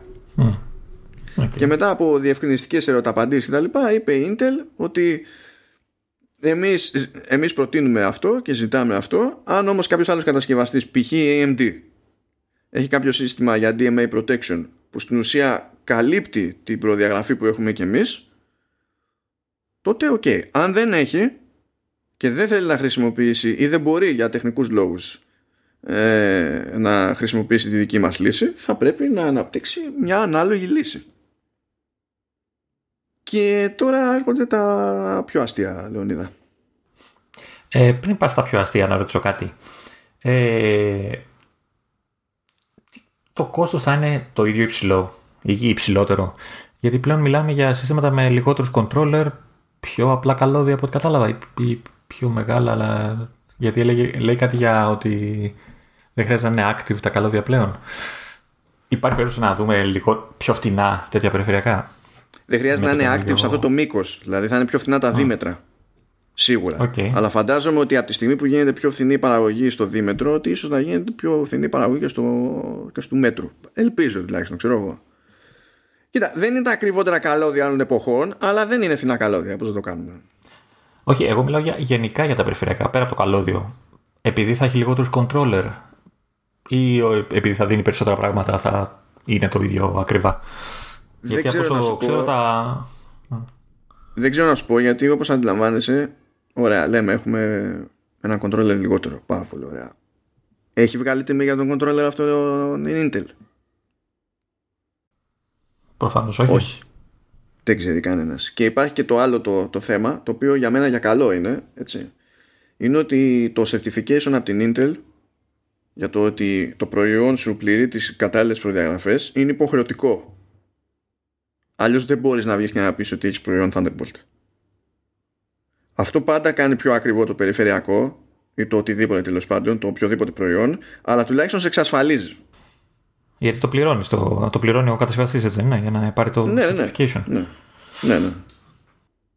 Για μένα είναι σημαντικό να ελέγχει κάποιος, διότι σε διάφορες περιπτώσεις έχουμε δει τι σημαίνει όταν δεν ελέγχει. Ειδικά στον κόσμο του USB, και δεν είναι καλή φάση. Τώρα, έστω ότι βγάλαμε άκρη περίπου στο τι φέρνει το Thunderbolt 4. Άκου τώρα, Λεωνίδα. Λέει λοιπόν ότι υπάρχει και το θέμα της σήμανσης, έτσι. Κάπως πρέπει να καταλαβαίνεις εσύ, ρε παιδί μου, τι είναι τι καλώδιο είναι, τι συσκευή είναι και τα λοιπά. 3, 4 και δεν συμμαζεύεται. Πρώτα απ' όλα να πούμε τα εξής, ότι οτιδήποτε είναι φτιαγμένο για Thunderbolt 3 θα λειτουργεί με τα αντίστοιχα καλώδια Thunderbolt 4 και με τα αντίστοιχα docks, ξέρω εγώ, Thunderbolt 4 και θύρες Thunderbolt και τα λοιπά. Δεν υπάρχει κάποιο θέμα δηλαδή. Προφανώς δεν θα έχει το ίδιο ταβάνι, αλλά έτσι κι αλλιώς δεν σχεδιάστηκε ποτέ να προσπαθεί να έχει το ίδιο ταβάνι, οπότε δεν υπάρχει θέμα. Μέχρι εδώ όλα καλά. Στα καλώδια λοιπόν θα μπαίνει εκεί ο κεραφνούκος, να καταλαβαίνουμε ότι είναι Thunderbolt παρά το βίσμα USB-C, και όταν μιλάμε για Thunderbolt 4 θα έχει και ένα 4 πάνω. Okay. Τα καλώδια. Οι συσκευές όμως με θύρες Thunderbolt δεν θα έχουν νούμερο πάνω. Θα έχουν μόνο το κεραυνούκο. Okay. Προφανώς, γιατί θέλουν να δείξουν ότι αυτή η θύρα παίρνει τα πάντα. Ναι, αλλά μπράβο Intel. Δεν φτάνει που έτσι κι άλλως πρέπει να εξηγήσουμε το σύμπαν. Δεν φτάνει που είναι πόνος η εξήγηση. Απλά και μόνο επειδή δύο διαφορετικοί τύποι διασύνδεσης χρησιμοποιούν το ίδιο βίσμα, έτσι κι αλλιώς θα έχουμε και αυτά Intel. Που εντάξει, to be fair, ούτε οι τωρινές θύρες Thunderbolt έχουν νούμερο πάνω. Είναι άλλο σχέδιο όμως από τις δύο, δεν είναι? Από όσο ξέρω. Είναι άλλη θύρα όμως από το Thunderbolt 2. Αυτό είναι το θέμα. Αυτό ήθελα να πω. Είναι ότι δεν μπορούσες να παρεξηγήσεις το ίδιο εύκολα σε εκείνη την περίπτωση, διότι Thunderbolt 2 και Thunderbolt 1 είχαν άλλο βίσμα. Τα mini display, πώς τα λέγανε. Αυτό που έχω ναι, mini display port. Ναι, mini display port. Ας πούμε τώρα για τη σχέση που έχει όλο αυτό με USB 4. Γενικά τι παίζει με USB 4 και Thunderbolt κτλ. Έχουν τον ίδιο αριθμό. Ναι, ναι, έχουμε τον ίδιο αριθμό. Με τα πολλά το Implementation Forum το Implementers Forum μάλλον του USB αποφάσισε ότι καλό είναι να βγάζουμε άκρη με τα καλώδια εκεί πέρα. Οπότε θα λέει USB 4 20 Gigabit, USB 4 10 Gigabit. Θα καταλαβαίνουμε τι γίνεται. Άκου όμως να δεις, φίλε Λεωνίδα, τι γίνεται.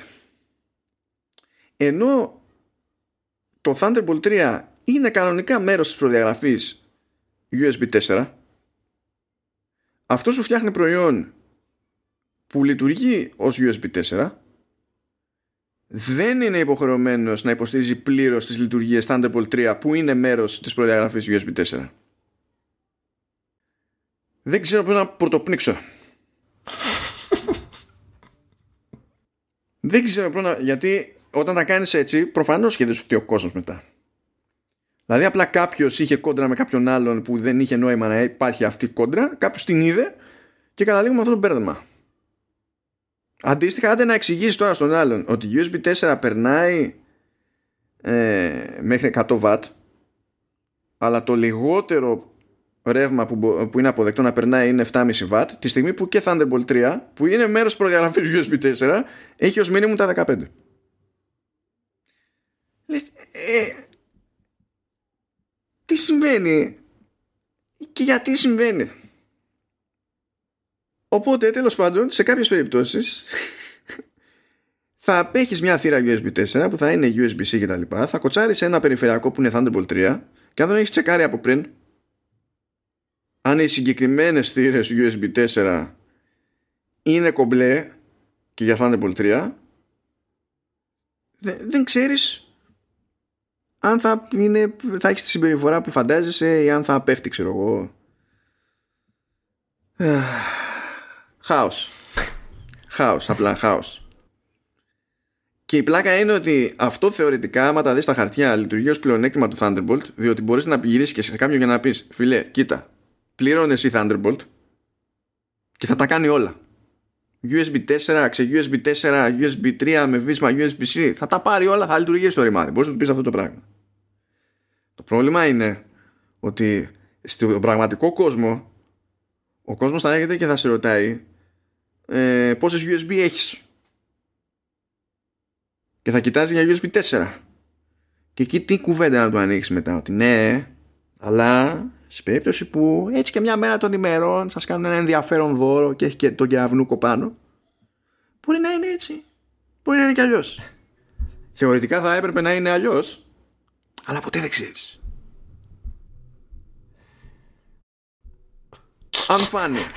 Σε αφήνω εγώ εσένα τώρα και... Ο μονόλογος του καλωδίου είναι αυτός. Δεν ξέρω γιατί τα κάνουμε αυτά σε αυτό το άθλημα. Δηλαδή, ενώ είναι ξεκάθαρο ότι βλέπεις, γίνονται κινήσεις για να απλοποιηθούν τα πράγματα. Καταλήγουμε με δύο βασικές προδιαγραφές που μπορούν να μετατραπούν σε οτιδήποτε. Καταλήγουμε να έχουν το ίδιο βίσμα. Καταλήγουμε η μία προδιαγραφή στο μία έκδοσή της τέλος πάντων να γίνεται επισήμως και μέρος της άλλης. Και λέμε, αφού κάναμε αυτές τις καλές κινήσεις, ας θυμηθούμε τα παλιά καλά χρόνια. Ας το κάνουμε λίγο χειρότερο, ρε παιδί μου. Ξέρω εγώ. Να λειτουργεί και ως τελενοβέλα το πράγμα. Τέλος πάντων. Όλα αυτά θα μας απασχολούν.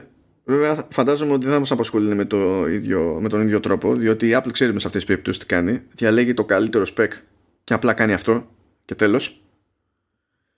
Θα μας απασχολήσει όμως ούτως ή άλλως, γιατί τρέχει μια κουβέντα, ένα debate και από πέρυσι και από πρόπερσι ενδεχομένως, όσο παίζανε οι φήμες τέλος πάντων για επεξεργαστές ίδιας της Apple, για Apple Silicon τέλος πάντων σε Mac, υπήρχε πάντα και απορία για το τι θα γίνει με θύρες Thunderbolt, με το σκεπτικό ότι η προδιαγραφή Thunderbolt είναι κάτι που κομματάρει Intel.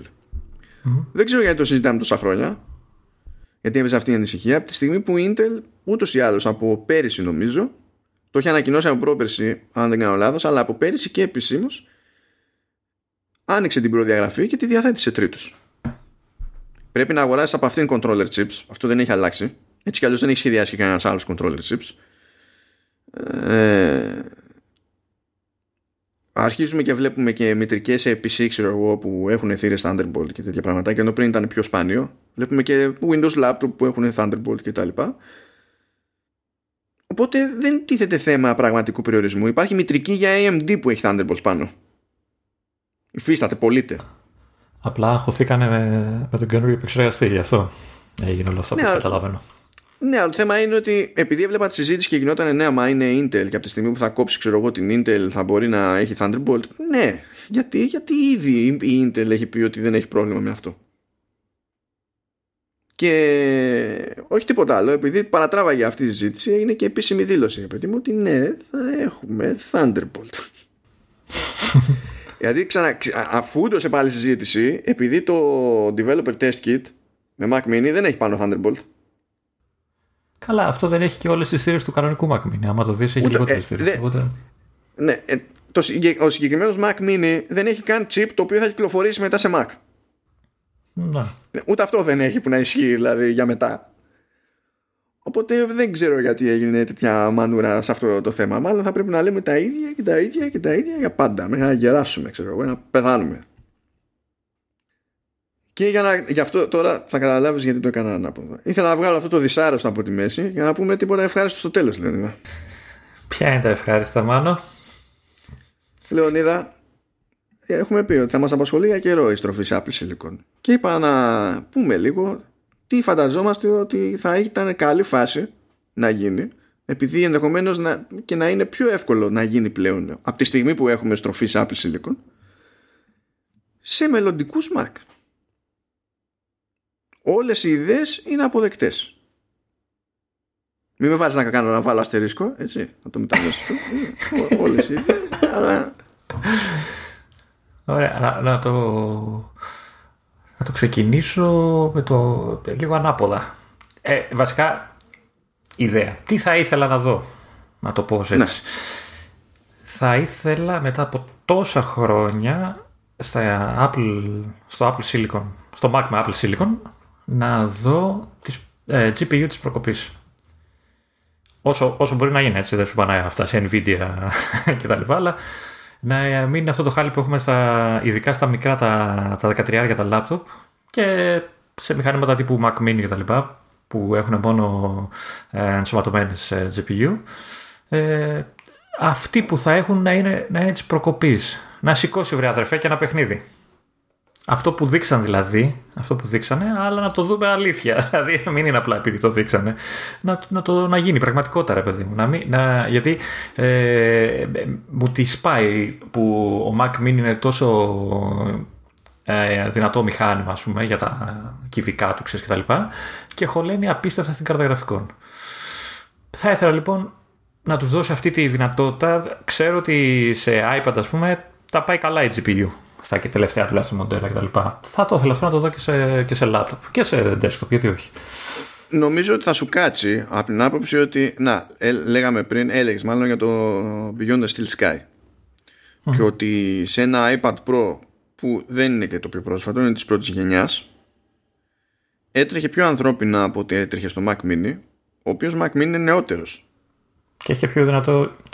Θεωρητικά επεξεργαστή, έτσι, i7 έχω και τέτοια και 16 γίγα και πάλι σε οριζόντανα. Ναι. Ναι, γιατί τη GPU που έχει τέλος πάντων η Intel εκεί πέρα ενσωματωμένη είναι για κλάμα συγκριτικά. Οπότε νομίζω ότι αυτό είναι αρκετά safe, ναι, ότι θα κάτσει. Τώρα δεν ξέρω σε τι βαθμό θα κάτσει και δεν ξέρω επίσης όταν θα έρθει η ώρα να κάτσει σε τι φάση θα είναι οι αντίστοιχες κρίνες ενσωματωμένες GPU που θεωρητικά θα ήταν επιλογές σε επεξεργαστές Intel της εποχής, έτσι. Να διευκρινίσω εδώ ότι εννοείται ότι δεν θα μου αρκεί μια Intel. Θα ήθελα και μοντέλα με discrete, έτσι, εννοείται. Μακάρι να μπορούσαν όλα τα μοντέλα να discrete, δηλαδή να δώσει το καινούριο τσιπάκι, το χώρο, δεν ξέρω, τα thermals, δεν ξέρω τι μπορεί να δώσει, ώστε να χωρέσει και σε 13 να υπάρχει και μια τύπου discrete. Ακόμα καλύτερα. Αυτό ήταν το ιδανικό. Δεν ξέρω αν είναι όντως εφικτό αυτό. Δεν ξέρω τι θα κάνουν εκεί πέρα. Κάτι πρέπει να κάνουν σίγουρα, ειδικά για μηχανήματα που υποτίθεται ότι είναι πιο προ. Κάτι πρέπει να κάνουν. Ποια λύση θα υιοθετήσουν δεν ξέρω, αλλά κάτι πρέπει να κάνουν. Δεν γίνεται τώρα. Δηλαδή σκέψου ότι πριν από πόσο είναι, μισό χρόνο περίπου, έχεις βγάλει το Mac Pro. Πώς να τους βάλεις 82 GPU, ξέρω εγώ, πάνω. Να. Δεν γίνεται να τους βγάζω ένα Mac Pro στον οποίο δεν ισχύει αυτό το πράγμα ούτε κατά διάνοια και δεν πρόκειται να προσεγγίσεις ανάλογη επίδοση σε GPU compute. Δεν πρόκειται να το πεις αυτό το πράγμα και να μην φας κρά. Ειδικά όταν κάνει τόσα λεφτά, έτσι, ούτως ή άλλως. Νομίζω πάντως ότι το βασικό σου είναι safe, ότι σε κάποιο βαθμό θα μας κάτσεις. Το ερωτηματικό είναι για το σε τι βαθμό θα μας κάτσεις. Λοιπόν, εγώ θα αρχίσω τα περίεργά μου. Έχω ένα θέμα, μ' αρέσουν τα line-up να βγάζουν νόημα. Άντε πάλι. Ναι. Με αυτό το σκεπτικό θα ήθελα λοιπόν οτιδήποτε δεν είναι και καλά προ να είναι μηχάνημα ζυγισμένο έτσι ώστε να μην χρειάζεται ανεμιστηράκια. Και θεωρώ ότι έχουμε δικαίωμα να ελπίζουμε σε κάτι τέτοιο, διότι βλέπουμε χωρίς ανεμιστηράκια τι γίνεται σε iPad και iPhone.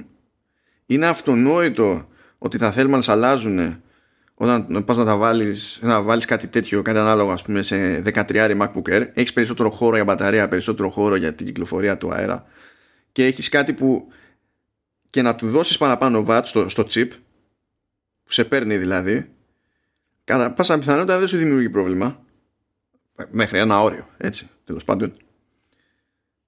Νομίζω ότι δεν είναι εκτός πραγματικότητας αυτό. Να βάλω ένα αναστερίσκο εδώ ότι ζεσταίνονται τα iPad άμα τα ζωρίσεις αρκετά. Όλα ζεσταίνονται. Ναι. Εννοώ δηλαδή δεν ξέρω, απ' τη μία ναι, όντως κάποια μοντέλα θα τον γλιτώσουν στον ανεμιστήρα, δεν ξέρω όμως όταν θα ζωριστούν πόσο θα ζεσταίνονται, θα μπορεί να το κρατήσεις ας πούμε το λάπτοπ στα χέρια. Γιατί ας πούμε ο Mac Mini που έχει ανεμιστήρα όταν ζεσταίνεται, γιατί και ζεσταίνεται και αρκετά, δεν τον ακουμπάς εύκολα. Τον ακουμπάς, δεν παθαίνεις τίποτα, αλλά το νιώθεις. Τώρα και χωρίς ανεμιστήρα και σε φάση ζόρι, έτσι, δεν σου λέγω να είναι απλά στο λειτουργικό ή ένα Word. Αυτό δηλαδή. Θα μπορείς, yeah, αυτό που μετράει στο τέλος είναι σε τι θερμοκρασίες φτάνουν στην ουσία τα chipset του συστήματος. Γιατί αν δεν ξεπερνάνε το όριο που δεν πρέπει να ξεπεράσουν, όσο και να ζεσταθεί το σασί, ουσιαστικά δεν είναι πρόβλημα. Γιατί μέσα σε όλα τώρα και τα μεταλλικά τα σασί μοιράζουν αλλιώς τη θερμότητα, όπως αντιλαμβάνεσαι. Είναι αναμενόμενο να το νιώσεις και αλλιώς. Όχι απαραίτητα σαν ένταση, απλά ότι ξέρεις ότι θα απλωθεί αλλιώς από ότι θα απλωθεί στο πλαστικό, ρε παιδί μου. Θεωρητικά γι' αυτό και τα έχουμε με τα αλουμινένια, έτσι, για να διαχέεται η θερμοκρασία πιο γρήγορα. Δηλαδή, ακόμα και στο λάπτοπ που έχω, όταν ζεσταίνεται και έχει και ανεμιστήρα, το νιώθεις. Δηλαδή, είναι, ζεσταίνεται. Αλλά υπάρχουν πολλές φορές που ακουμπάω, ξέρεις, να πληκτρολογήσω και λέω εντάξει, κάνει ζέστη εδώ. Εγώ να πω κάτι άλλο. Υπάρχει περίπτωση να το θέσει αυτό την έλλειψη ανεμιστήρα τόσο κεντρικό στόχο που να πει δεν πειράζει να ρίξουμε και λίγο την απόδοση, τις επιδόσεις, ώστε να μας βγει και εμάς αυτό που θέλουμε τόσο καιρό. Σε σχέση αυτό... με τι. Δηλαδή στο 13 το MacBook Air, ας πούμε, έτσι κι αλλιώς δεν έχεις τις καλύτερες επιδόσεις των εποχών. Ακόμα και στο 13 το MacBook Pro το φθηνό, που έχει έναν επεξεργαστή στο 1,4, όχι το ένα σκαλί πιο πάνω που ξαφνικά υπερδιπλασιάζεται η συχνότητα. Δεν είναι μηχάνημα τώρα για αξιώσεις. Οπότε σε αυτές τις περιπτώσεις φαντάζομαι ότι μπορείς και πάλι να έχεις καλύτερες επιδόσεις με ένα δικό σου chip, χωρίς να είναι ανάγκη, δεν και καλά, ρε παιδί μου, για να το πετύχεις αυτό, να χρειάζεσαι τώρα και άλλο σύστημα ψήξης και να καταλήγεις με θόρυβος. Αυτή είναι η σκέψη. Και γι' αυτό δεν το λέω για τα πιο πάνω μηχανάκια και για οτιδήποτε προ. Να. Που εκεί πέρα έτσι κι αλλιώς θέλεις. Δηλαδή, ένας λόγος που το πληρώνεις είναι ότι θέλεις από μια απόδοση και πάνω έτσι κι αλλιώς. Να. Γιατί είναι και τα άλλο. Είναι ότι στο πιο φθηνό μπορεί ο χρήστης να φάει και λίγο throttling. Όσοι έχουν τα πράγματα, το throttling στα MacBook, ας πούμε, το τρως έτσι κι αλλιώς και στα Pro. Να. Ότι κάποια στιγμή δηλαδή ανεβάζεις τόσο θερμοκρασία το σύστημα που δεν μπορεί να κρατήσει η CPU την υψηλότερη δυνατή συχνότητα για μεγάλο χρονικό διάστημα χωρίς να φρικάρει. Και τι ρίχνει. Μπαίνει κόφτης. Παρά το υπάρχον σύστημα ψήξης. Αν φροντίσουν σε Pro να μην συμβαίνει πλέον αυτό, ή τουλάχιστον ξέρεις να περνάει περισσότερη ώρα μέχρι να αναγκαστεί το σύστημα, ρε παιδί μου, να ρίξει, θα είναι κέρδος για αυτούς που πληρώνουν κάτι παραπάνω, ενώ οι υπόλοιποι που είναι παρακάτω δεν έχουν την ίδια πετριά και δεν νομίζω ότι και όσο το παθαίνουν τον καιρό που το παθαίνουν ότι ήταν αυτοί που γκρινιάζανε για κάτι τέτοιο. Τουλάχιστον και εγώ προσπαθώ να το φανταστώ στην πράξη, ρε παιδί μου, αυτό το πράγμα. Γιατί θεωρητικά έχει αέρα από άποψη chip η Apple. Από τη στιγμή που έχεις ένα πράγμα που μπαίνει μέσα σε ένα τηλέφωνο και καταλήγει και έχει καλύτερες επιδόσεις, ενώ δεν έχει ένα ανεμιστήράκι το τηλέφωνο και είναι μια σταλιά. Ναι. Ξέρω εγώ, άμα χωρίσουμε τη διαφορά στη μέση. Εντάξει, βέβαια, δεν ξέρω, δεν τραβάει το ίδιο ζόρι το τηλέφωνο με ένα λάπτοπ. Έτσι. Οπότε... Όχι, βέβαια, όχι. Δεν θα μπορούσε. Τώρα... Να σου πω κάτι, έχω και μία έτσι αναρωτιέμαι, βέβαια δεν είναι τεχνικό το ζήτημα, είναι πιο εξωτερικό, έτσι πιο οπτικό και δεν ξέρω αν έχεις κάτι πιο τεχνικό για να το πούμε πιο μετά αυτό. Με ενδιαφέρει να δω, να σου πω την αλήθεια, πώς θα τα προωθήσει, πώς θα τα δείξει τα νέα τσιπάκια η Apple, γιατί τόσα χρόνια... Εγώ, κρίνοντας από μένα και μόνο, ξέρω αυτόματα ότι ένα μηχάνημα είναι καλύτερο από το άλλο ή πιο γρήγορο, γιατί το ένα φοράει i5 και το άλλο i7. Έτσι, λέμε τώρα μια περίπτωση.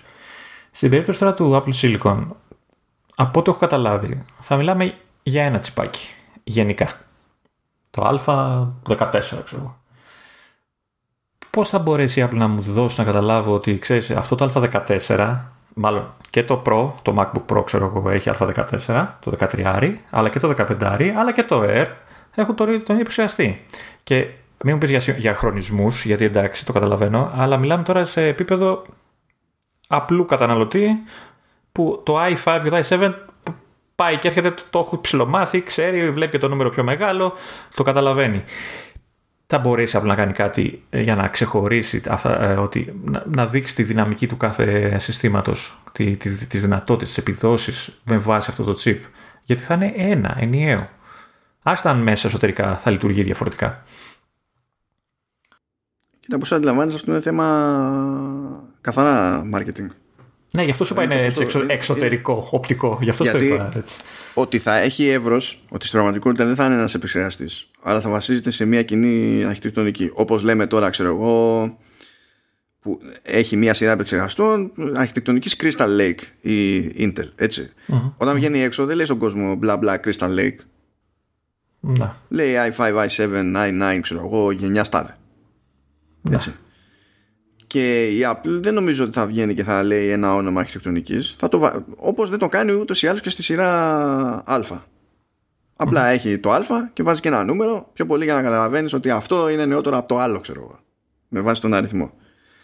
Και θα φαντάζομαι ότι ο πιο απλός τρόπος είναι να αλλάζεις το γράμμα που ακολουθεί και να φροντίζεις να διαλέξεις μια διαδοχή γραμμάτων που να βγάζουν αυτόματα νόημα, να έχουν μια λογική σειρά. Μπορείς έτσι κι αλλιώς να μπεις στη διαδικασία και να αλλάξεις ακόμα και το βασικό γράμμα, δηλαδή να φύγεις από το α και να πεις ότι αυτή είναι η οικογένεια επεξεργαστών που έχω για Mac. Μπορεί να βασίζονται στην ίδια βασική αρχιτεκτονική, okay, εντάξει, αλλά επειδή κάνουν και κάποια άλλα πράγματα που είναι χαρακτηριστικά και λογικά και για την πλατφόρμα, δεν το αντιμετωπίζουν με τον ίδιο τρόπο. Γιατί ούτε η Intel τα αντιμετωπίζει με τον ίδιο τρόπο. Το ένα σου λέει i5 και το άλλο σου λέει i9. Δεν σου λέει αυτός είναι core και αυτός είναι core και τώρα ψάξει να δεις. Το θέμα είναι όμως ότι η Apple, η Intel σου λέει i5, i7, i9. Η Apple τι θα σου πει, B14, ξέρω εγώ, C14. Το 14 θα παραμένει, θα είναι ίδιο. Δεν είναι αυτονόητο.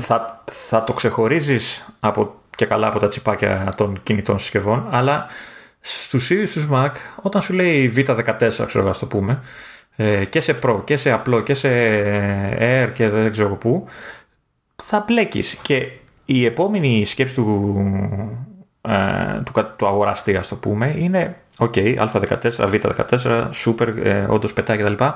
Με τι είναι εφάμιλο, θα το δείξει αυτό η Apple, θα συγκρίνει με i5, με i7, θα είναι ξέρω εγώ εφάμιλος του i7, του i9, του ποιου. Πώς θα το κατάλαβες, να το βάλει μέσα στο μυαλό του άλλου, ότι ξέρεις τι, όταν λέω α14X, ξέρω εγώ, ισούται με i7, λέμε. Μπακάλικα, έτσι, μπακαλίστηκα τελείως. Σε αυτές τις περιπτώσεις νομίζω ότι η Apple βγαίνει και ορίζει την απόδοση στο νέο σε σχέση με το προηγούμενο. Δεν νομίζω ότι θα βγει και θα σου πει ότι αυτό είναι το ανάλογο του i5. Θα γυρίσει και θα σου πει όμως το προηγούμενο MacBook Pro έβγαζε αυτά τα νούμερα. Το καινούριο MacBook Pro έβγαζε αυτά τα νούμερα. Και είναι τόσο τσεκαλό πιο γρήγορα. Ναι, αλλά όταν όμως ο αγοραστής πάει στο κατάστημα και βλέπει ίδιας γενιάς, ας το πούμε, ίδιας χρονιάς μηχανήματα και το ένα το λέει Pro και το άλλο το λέει Air και έχουν και τα δύο α14. Μα δεν υπάρχει περίπτωση να λέει στον καταναλωτή ότι είναι και τα δύο α14. Αυτό δεν υπάρχει περίπτωση. Γιατί στο iPhone και στο iPad το λέει. Έτσι, λέει, έχει τον εξαστή τάδε. Θα μου πεις δεν το λέει στο κατάστημα. Λέει α14 στη μία περίπτωση και στην άλλη έχει modifier γράμμα από πίσω. Ακόμα και εκεί προσπαθεί να το διαχωρίσει. Ούτως ή άλλως και το δοκιμάζει χρόνια αυτό το πράγμα. Το θέμα είναι ότι στα κινητά και στα τάμπλετ μιλάμε για μία ουσιαστικά συσκευή κάθε χρόνο. Ναι. Οπότε αλλάζει όλους τους επεξεργαστές φούλε. Εδώ θα μιλάμε για πολλές συσκευές την ίδια χρονιά. Μάλλον έτσι. Ναι. Εκεί δεν ξέρω πόσο θα γλιτώσει το μπέρδεμα. Πάλι είναι θέμα ονοματοδοσίας. Δεν υπάρχει περίπτωση να βγει είναι και καλά α14 και να λέει απλά α14. Και να μην ξέρεις τι είναι. Δεν υπάρχει περίπτωση. Γιατί έτσι κι αλλιώς θα πρέπει και η ίδια να πει ότι έχω διαφορετικά product families. Δηλαδή, μάνι που έχει τα προ και τα μη προ, δεν γίνεται ως προς αυτό να μην διαφέρουν. Δεν γίνεται, δεν υπάρχει περίπτωση. Γι' αυτό μιλάει και στο WWDC, ως Ρούτζι, έλεγε ότι θα έχουμε ολόκληρη οικογένεια από chipsets. Ήδη έχουμε οικογένεια από chipsets, αλλά θα έχουμε. Γιατί είναι scalable και θα φτιάχνουμε διαφορετικά. Άρα μπορεί να ακούσουμε και α14 Pro. Ξέρω εγώ. Ναι, ό,τι θέλει να το βαφτίσει. Αλλά σίγουρα θα παίξει modifier. Δεν ξέρω τι σόι modifier θα παίζει στο όνομα. Σίγουρα θα παίξει. Διότι πρέπει να ξεχωρίζει. Χάνει συνεννόησης, δηλαδή. Ναι, αυτό λέω. Απλά δεν μπορώ να σκεφτώ τι. Γιατί απλά ένα γράμμα στον απλό καταναλωτή δεν λέει πολλά πράγματα. Και ειδικά αυτό το γράμμα είναι πολλά γράμματα. Δηλαδή, ξέρω εγώ, X για τα Air. Z ξέρω για τα Pro, άντε τώρα να θυμάσαι ποιο είναι τι και τα λοιπά. Αυτά τα χτίζεις λίγο Λεωνίδα, γιατί και το i5, i7, i9 δεν σημαίνει τίποτα πέραν του το μεγαλύτερο μάλλον είναι καλύτερο. Αν δεις τι σημαίνει αυτό το πράγμα από γενιά σε γενιά και από αλλαγή σε αλλαγή αρχιτεκτονικής, θα δεις ότι πολλές φορές το ίδιο νούμερο, ας πούμε, κάποια features κόβονται και μετά από 3 χρόνια επανέρχονται. Και ο καταναλωτής δεν έχει ιδέα. Που είναι λογικό να μην έχει ιδέα. Γιατί η Intel δεν προσπαθεί να το κάνει νιά-νιά αυτό το πράγμα. Όπως το multi-threading, πώς λέγεται, που κάνανε, που κόψανε στο i5. Ναι. Έχουν κάνει διάφορα προς πίσω. Το θέμα με την Intel, αυτό δηλαδή που έχει κερδίσει η Intel, είναι ότι τα νουμεράκια, το 5, το 7, το 9... στους επεξεργαστές της καταφέρουν να πούν στον απλό καταναλωτή ότι ξέρεις το 5 ό,τι και αν έχει κόψει που δεν τα ξέρεις είναι πιο αργό από το 7 σε αυτή τη χρονιά, είναι πάντα πιο αργό από το 7. Η Apple δεν μπορεί να το κάνει αυτό εύκολα. Δηλαδή, δεν μπορεί να πει Ενώ δεν πρέπει να το κάνει τόσο κρά, να είναι τόσο μπαμ. Γιατί δεν πρέπει να πει Α14. Γιατί λες ότι δεν μπορεί. Δεν μπορεί, αλλά δεν θα είναι τόσο απλό. Γιατί δεν μπορεί να πει Α14 ο Air και Α15 ο Pro. Δεν μπορεί, γιατί θα πάμε σε άλλη γενιά έτσι. Τώρα να πεις Α14 και Α14X και Α14Z το κάνει μεν στα iPad, αλλά δεν νομίζω ότι είναι το ίδιο εύκολο όσο με το σύστημα που έχει κάνει η Intel τόσα χρόνια. Μπορεί να είναι επειδή το έχουμε συνηθίσει, δεν ξέρω, να μου φαίνεται έτσι εμένα, αλλά ξέρω ρε παιδί μου, όταν βλέπω ένα μηχάνημα και βλέπω πριν δω όλα τα χαρακτηριστικά, μόλις δω i5, ξέρω ότι ξέρεις, γι' αυτό που το θέλω δεν μου κάνει. Είναι i5, θέλω i7 ξέρω, ή το αντίστροφο. Αυτό δεν ξέρω πώς θα το κερδίσει η Apple. Τι να κερδίσει. Εσύ δηλαδή θα βγει ένας επεξεργαστής τέτοιος που θα ξέρεις, που ασχολείσαι και παραπάνω έτσι μέσα σε όλα. Από τη δική σου τη μεριά τουλάχιστον. Ναι, ωραία. Εντάξει, να σε αφήσουμε σένα. Μπορεί να βάλει δίπλα ό,τι να είναι.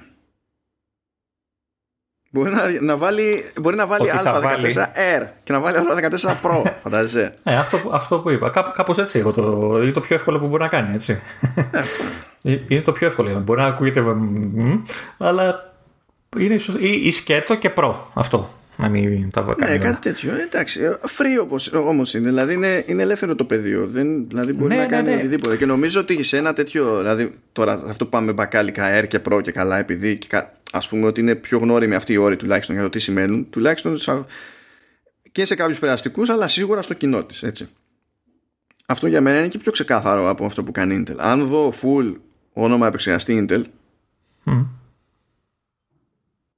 δεν ξέρω τι είναι ο επίτης. Δηλαδή καταλαβαίνω τι σημαίνει i5, i7, και αυτό για να είμαι σίγουρος ότι το κατάλαβα πρέπει να έχω κάνει ένα τσεκάρισμα για το τι σημαίνει φέτος, αλλά έστω ότι το ξέρω. Το παύλα κατάδε δεν ξέρω τι σημαίνει. Πολλές φορές δεν βγαίνει καν νόημα στον αυτόματο για το πόσους πυρήνες έχει πάνω.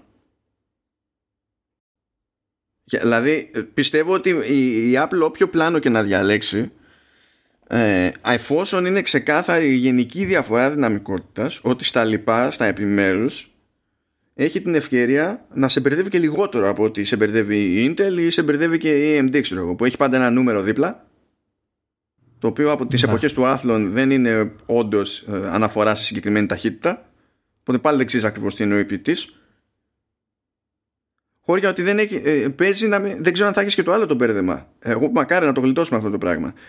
Σε επεξεργαστές μέχρι τώρα που είναι εντάξει για tablets και τα λοιπά, που ίσως να έχει νόημα μεγαλύτερο εδώ που τα λέμε σε smartphones, δεν έχεις το ανάλογο, ξέρεις, του... έχω ξεχάσει και πώς το λέει τέλος πάντων. Α, του Turbo Boost. Ξέρεις ότι ο επεξεργαστής τρέχει εκεί. Ναι. Και εφόσον κλατάρει η μπαταρία, τότε τρέχει αλλού. Σε Intel, ανά πάσα ώρα και στιγμή, δεν ξέρεις πώς τρέχει. Ως χρήστης. Και εγώ μπροστά εδώ πέρα, δεν ξέρω τι κάνει ο κάθε πυρήνας. Ανά οποιαδήποτε στιγμή. Ο μόνος τρόπος να είμαι σίγουρος είναι να πετάξω kernel extension στο macOS για να απενεργοποιήσω το Turbo Boost. Αυτά μπορεί να τα γλιτώσει πάλι η Apple σε αυτή την περίπτωση. Μπορεί να τα γλιτώσει και να λέει είτε πει ταχύτητα είτε δεν πει ταχύτητα, να μπορεί και να βγαίνει και να λέει ότι κοίταξε παιδιά, η συμπεριφορά αυτή είναι σταθερή. Έχει την ευκαιρία να οριοθετήσει κάπως αλλιώς τα πράγματα, πιστεύω. Να σου πω, να φύγουμε από αυτά τα βαρετά, θα το δούμε πώς θα τα κάνει. Να φύγουμε από αυτά τα βαρετά. Να σκεφτούμε έτσι. Να σου πω και τον αγαπημένο όρο. Τι καλούδια μπορεί να προσφέρει στο χρήστη με το καινούργιο τσιπάκι. Γιατί... να πω εγώ ένα καημό. Επειδή έτσι κι αλλιώς περνάει σε μια αρχιτεκτονική που είναι εξ αρχής σχεδιασμένη ώστε να κουμαντάρει κάποια πράγματα με τη μικρότερη δυνατή κατανάλωση, την κάνει τη δουλειά δηλαδή για τα chips και μπορείς να τα χρησιμοποιήσει και κάποια πράγματα και σε Mac. Εντάξει, το να ζητάμε μεγαλύτερη αυτονομία είναι το προφανές. Έτσι, okay. Αλλά εφόσον θα έχουμε έναν αέρα τέτοιο, γίνεται να βγουν MacBook με LTE 4G, 5G, τι διάλογο γίνεται να βγούνε. Ναι, αυτό θα ήταν πολύ καλό. Γιατί δεν το έχει κάνει τόσα χρόνια, δεν έχω καταλάβει. Καλά, τώρα να σου πω, αυτό πυροβολείται γιατί είναι και σε μεταλλικό σασί και αυτό δεν είναι η μεγαλύτερη ξυπνάδα σε αυτές τις περιπτώσεις. Αλλά... Ναι, αλλά το έχει λύσει σε άλλες συσκευές, έτσι, με πλαστικές γραμμούλες. Εντάξει, το έχει λύσει το θέμα αυτό. Δεν νομίζω ότι φταίει αυτό. Καλά. Εντάξει, άμα θέλει να κάνει πατέντα, μπορεί να κάνει πατέντα. Προφανώς δεν το είχε πάρει απόφαση για τον οποιοδήποτε λόγο να μπει σε αυτή τη διαδικασία. Ταυτόχρονα βέβαια φαντάζομαι ότι δεν είναι τυχαίο ότι και στον κόσμο των Windows δεν είναι το στάνταρ ότι έχει πάνω τέτοιο μόντε με ένα λάπτοπ. Είναι όσα χρόνια το θυμάμαι, είναι η εξαίρεση. Και αυτό αλλά και πάλι έχεις τουλάχιστον επιλογές. Είναι περίεργο. Ναι, τι έχεις επιλογές, να βάλεις dongle, να βάλεις και το όχι, θέλω να σου πω, σε Windows PC ξέρεις ότι άμα θες να βρεις τέτοιο σύστημα, θα βρεις τέτοιο σύστημα. Θα παιδευτείς παραπάνω για να το βρεις, αλλά ξέρεις ότι κάπου υπάρχει. Σε Mac δεν υφίσταται και το ξέρεις ότι δεν υφίσταται. Ναι, απλά. Δηλαδή, μου κάνει εντύπωση πραγματικά. Και μιλάμε για λάπτοπ που θα μπορούσε να είναι πλήρως φορητό και portable και δεν ξέρω τι. Δεν ξέρω γιατί δεν το κάνει τόσο καιρό. Αν πεις για τον ίδιο λόγο που δεν αλλάζει και τις webcam, έτσι. Εντάξει. Όχι Παναγία μου, αυτό είναι επόμενο request, καταλαβαίνεις έτσι. Δεν ξέρω αν αυτό έχει το σοκ εδώ όμως το τσιπάκι. Απλά είναι σκάλωμα αυτό. Δεν μπορείς να μου βγάζεις slide και να μου τάζεις ότι θα έχεις καλύτερο κύκλωμα επεξεργασίας εικόνας και πάλι να πας να βάλεις τα ίδια χρέπια. Δεν το δέχομαι. Κοίτα, έχω την εντύπωση ότι θα... κινηθεί αν όχι άμεσα αλλά σύντομα έχεις σε Face ID στο λάπτοπ, οπότε αναγκαστικά θα πρέπει να αλλάξει την κάμερα. Κοίτα, σε Face ID πρέπει να βάλει και άλλα πράγματα πάνω που εκεί μπορεί να μην βολεύει, μπορεί να μην χωράει, γιατί το πάχος στο καπάκι, ας το πούμε έτσι, στη μεριά της οθόνης του λάπτοπ είναι πιο μικρό από εκείνο ενός iPad ή ενός iPhone, δηλαδή αυτό το καταλαβαίνω. Δεν περιμένω να μου βάλει και για webcam κάποια υπερκάμερα. Γιατί θα την περιορίζει πάντα αυτό το πράγμα, εκτός αν κάνει κάτι τελείως άλλο, ρε παιδί μου. Αλλά τουλάχιστον να σταματήσει να χρησιμοποιεί τόσο σάπιους αισθητήρες που τους έχει τόσα χρόνια και φαίνεται, ρε παιδί μου, δηλαδή ξέρεις ότι δεν είναι η μόνη επιλογή και δεν μπορεί να διαλέξει άλλον. Ωραία, μην τον κάνεις μεγαλύτερο. Να μην χρειάζεται να αλλάξει τους φακούς, ξέρω. Οκ, γιατί σου επηρεάζει τις διαστάσεις. Μπράβο, βάλε ένα καλύτερο αισθητήρα, το κέρατό μου μέσα, δεν μπορεί να είναι τόσο δύσκολο. Τόσα λεφτά σου δίνω. Η touch bar μπορεί να βελτιωθεί με κάποιο τρόπο λόγω του τσιπακίου. Εντάξει, να γίνει λίγο πιο μεγάλη ίσως.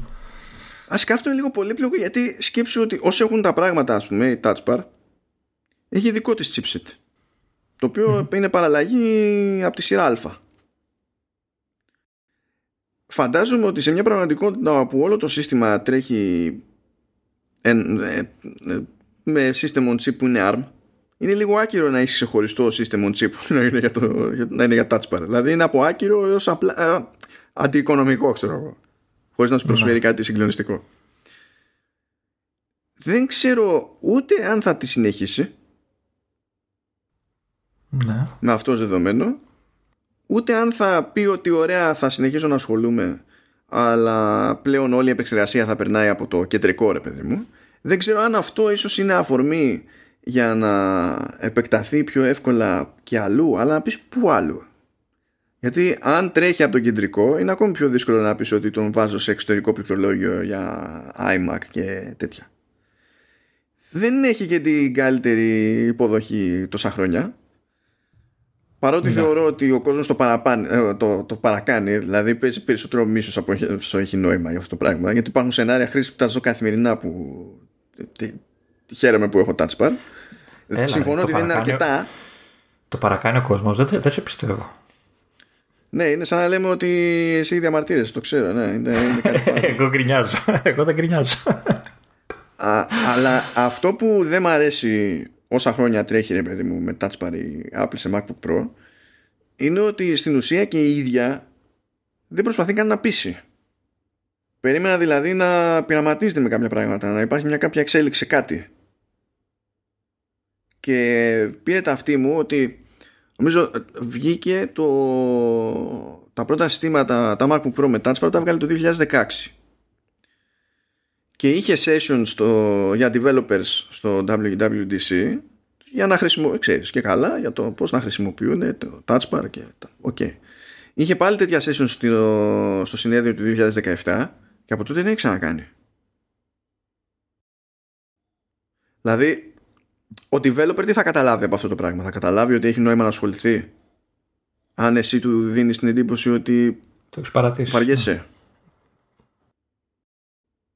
Ή θα πρέπει να το πάρει απόφαση και να ασχοληθεί και να δοκιμάσει κάποια τσαχπινιά, ή εφόσον δείχνει να διαφορεί τα τελευταία χρόνια, να την κόψει, αλλά να κρατήσει, εντάξει, που αυτό έχει δείξει ότι μπορεί να το κάνει, να κρατήσει τουλάχιστον το Touch ID πρόχειρο, γιατί αυτό είναι τεράστια ευκολία. Κανένας δεν διαμαρτύρεται για το ότι έχει Touch ID σε ένα σύστημα με Touch Bar. Διαμαρτύρονται για οτιδήποτε άλλο εκτός από αυτό. Καλά, αυτό μπορεί να είναι απλά ένα κουμπί, ρε παιδί μου, κάπου. Εντάξει, δεν χρειάζεται να είναι στο Touch Bar. Ναι, όπως συμβαίνει και με τα MacBook Air τα τελευταία, ρε παιδί μου, που ισχύει ακριβώς αυτό. Ενώ δεν έχουν Touch Bar τα MacBook Air. Μπορεί να κόψει το Bar και να μείνει μόνο το Touch και να δούμε οθόνη αφής. Προσωπικά δεν καταλαβαίνω ποια είναι η χρησιμότητα ενός laptop με οθόνη αφής. Δηλαδή, όπως το ξέρεις, ανοίγεις και στέκεται το μηχάνημα. Αλλά είναι κάτι που ζητάνε πολύ και λέω, μήπως παρόλο που η ίδια λέει ότι δεν πρόκειται και μπλα μπλα και τα λοιπά. Έχουμε δει πολλές φορές ότι αλλάζει η γνώμη και το Big Sur, είπαμε. Big Sur. Ναι. Έχει αρχίσει να απλώνει το UI, τα μενού και όλα αυτά, να τα κάνει λίγο πιο φιλικά στα δάχτυλα. Δεν ξέρω, λες να το τολμήσουν ή εξακολουθούν να φοβούνται για το iPad? Είναι μεγάλο ερωτηματικό αυτό. Καλά, δεν νομίζω να φοβούνται για το iPad. Η Apple έχει δείξει πολλές φορές ότι αν είναι να τις κανιβαλίσει κάποιος τα προϊόντα, καλύτερα να τα κανιβαλίσει η ίδια. Στην ίδια τσέπη πάνε όλα. Mm-hmm. Σημασία έχει να μην πάνε σε άλλη τσέπη. Κοίτα, αυτό είναι λίγο περίεργο, διότι έχει ξεκινήσει μια τέτοια παραφιλολογία πάλι ακριβώς λόγω του redesign στο macOS. Σου λέει δεν μπορεί, αφού έχει κάνει διάφορα UI elements πιο μεγάλα, πιο ευρύχωρα κτλ. Μάλλον προσπαθεί να μας πει ότι θα κινηθεί προς αυτή την κατεύθυνση. Να θα σε Mac με δικά της chipsets θα τρέχουν και χήμα, ξέρω εγώ, εφαρμογές από iPhone και iPad. Ενώνονται και πολλές λειτουργίες και πολλές εφαρμογές είναι κοινές πλέον. Και το look, δηλαδή έχει αρχίσει να μοιάζει. Ναι. Ταυτόχρονα βέβαια, αν θυμάσαι, όλα τα χρόνια όταν προκύπτουν διάφορες διαρροές, φημολογίες και τα λοιπά, συνήθως προκύπτουν από τις εταιρείες που αναλαμβάνουν την κατασκευή εξαρτημάτων και τη συναρμολόγηση. Mm-hmm. Επειδή κάποιος ανοίγει το στόμα του κάπου και τα λοιπά. Ενώ υποτίθεται ότι περιμένουμε καινούργια συστήματα, έτσι. Ναι. Τουλάχιστον όχι για τώρα, για αυτή τη φουρνιά, δεν έχει ακουστεί κιχ για ενδεχόμενο, ξέρεις, κάποιος προμηθευτής να έχει παραγγελίες για οθόνες αφής που να προορίζονται για ίδια συστήματα. Ενώ έχω ακούσει 1000 πράγματα για προμηθευτές, να, για άλλα προϊόντα. Μέχρι τώρα για Mac με οθόνη αφής, από εκείνη την πάντα τουλάχιστον, δεν έχει ακουστεί τίποτα. Το οποίο μπορεί να σημαίνει διάφορα πράγματα. Ότι τα πρώτα μοντέλα δεν θα είναι καν, ξέρω εγώ, μεγάλα redesign, θα είναι πιο πολύ εσωτερικές οι αλλαγές, για να μην καθυστερήσουν περισσότερο να τα βγάλουν. Να. Που και η εσωτερική αλλαγή είναι μεγάλο redesign, αλλά το να μην έχεις να ασχοληθείς και με το τριγύρο είναι τέλος πάντων μια κάποια διευκόλυνση, πες. Εντάξει. Για να αρχίσουν την αλλαγή μια ώρα αρχίτερα. Εντάξει. Δεν ξέρεις αν σημαίνει όντως κάτι αυτό το πράγμα, ότι επιμένει η εταιρεία ότι δεν έχει νόημα, που σε κάποιο βαθμό εξακολουθώ να συμφωνώ. Και αυτό που σου είπα και εγώ, ότι ναι. Εδώ να σου πω κάτι. Βάζω το iPad, ξέρεις, το στείνω για ένα πληκτρολόγιο και δουλεύω. Και όταν χρειάζεται να, ξέρεις, ακουμπήσεις την οθόνη, βαρυγκό μάζευμα. Δεν γουστάρεις, δεν βολεύει. Ναι, ενώ σε κάποια περίπτωση, αν έχεις να σκρολάρεις, ξέρω εγώ, κάτι σε κείμενο, μπορεί να σου έρθει, ξέρεις, επειδή το πιάνεις από απόσταση με το ένα χέρι και κάνεις παπ με τον αντίχειρα, είναι εύκολο να το κάνεις. Αλλά να πεις ότι κάτσε να διαλέξω με το δάχτυλο τώρα ένα text field. Να κάνω παπ. Δεν το πολυκόβω. Δηλαδή δεν μου βγαίνει το ίδιο φυσικό αυτό. Να σου πω την αλήθεια, εγώ το scroll είναι πιο βολικό, μου φαίνεται, με το trackpad στο Mac τουλάχιστον, παρά στην οθόνη. Να το κάνω με το δάχτυλο δηλαδή. Ναι, κοίτα, το λέω γιατί κάποιοι άνθρωποι το κάνουν και ασυνείδητα σχεδόν. Επειδή έχουν συνηθίσει να λειτουργούν στο τηλέφωνο και στο tablet, τους βάζει μπροστά σε ένα PC πλέον.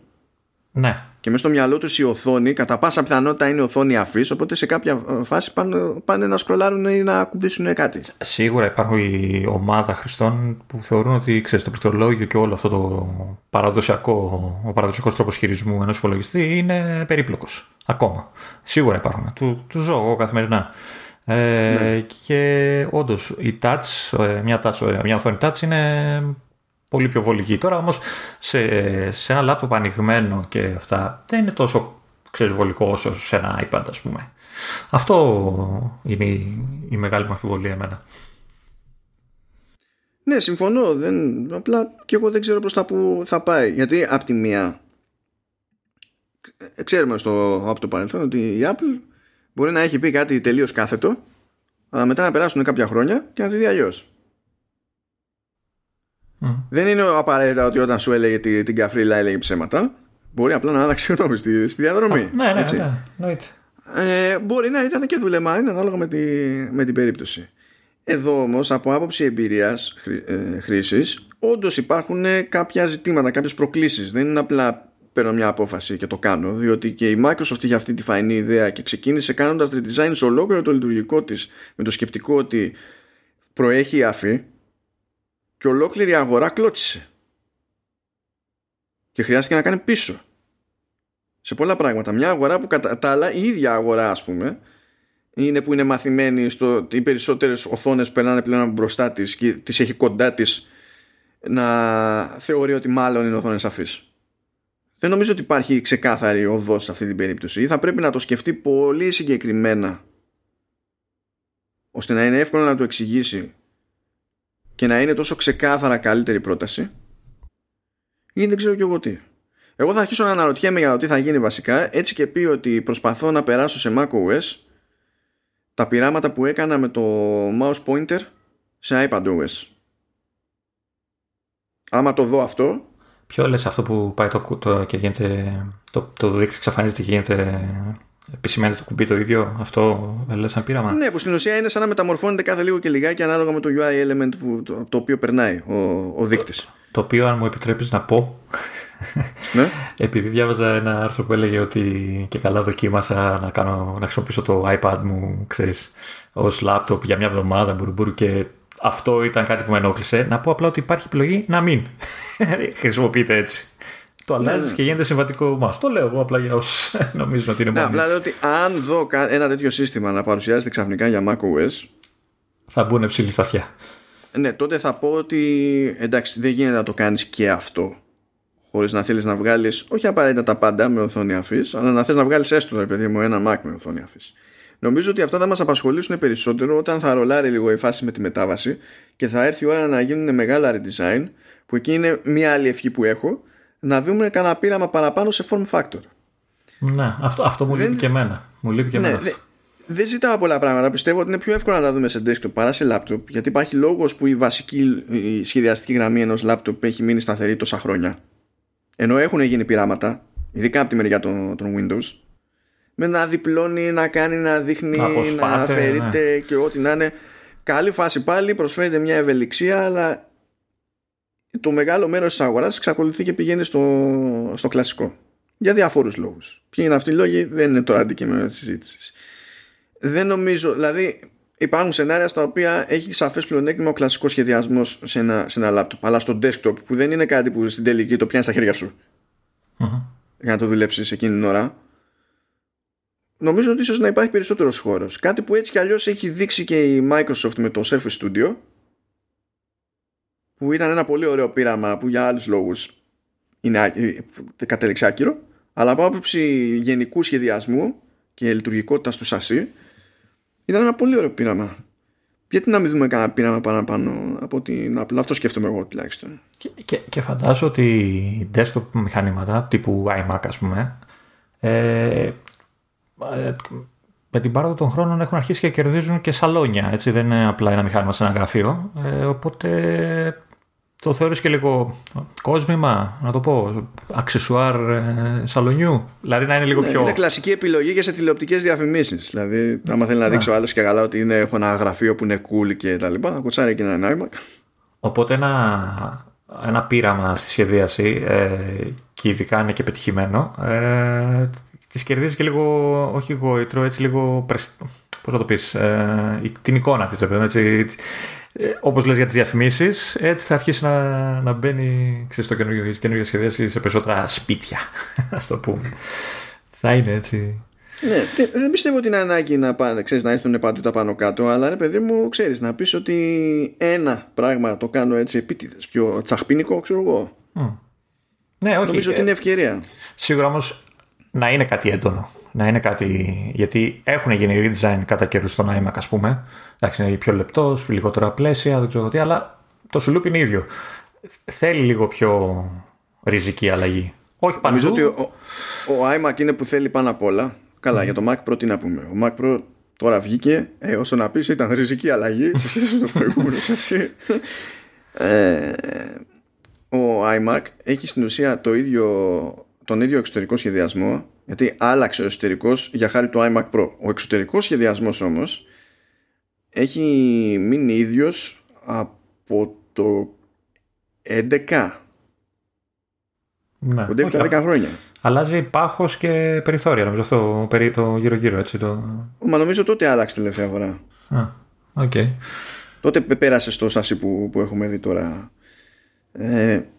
Νομίζω ότι έτσι κι αλλιώς ξέρει ο κόσμος ότι, εντάξει, μάλλον πρέπει να το αλλάξεις, έτσι, για την ιστορία από τόσα χρόνια. Μπορεί να στέκεται ακόμη έτσι, αλλά ξέρω εγώ, φίλε, κοντεύεις 10 χρόνια.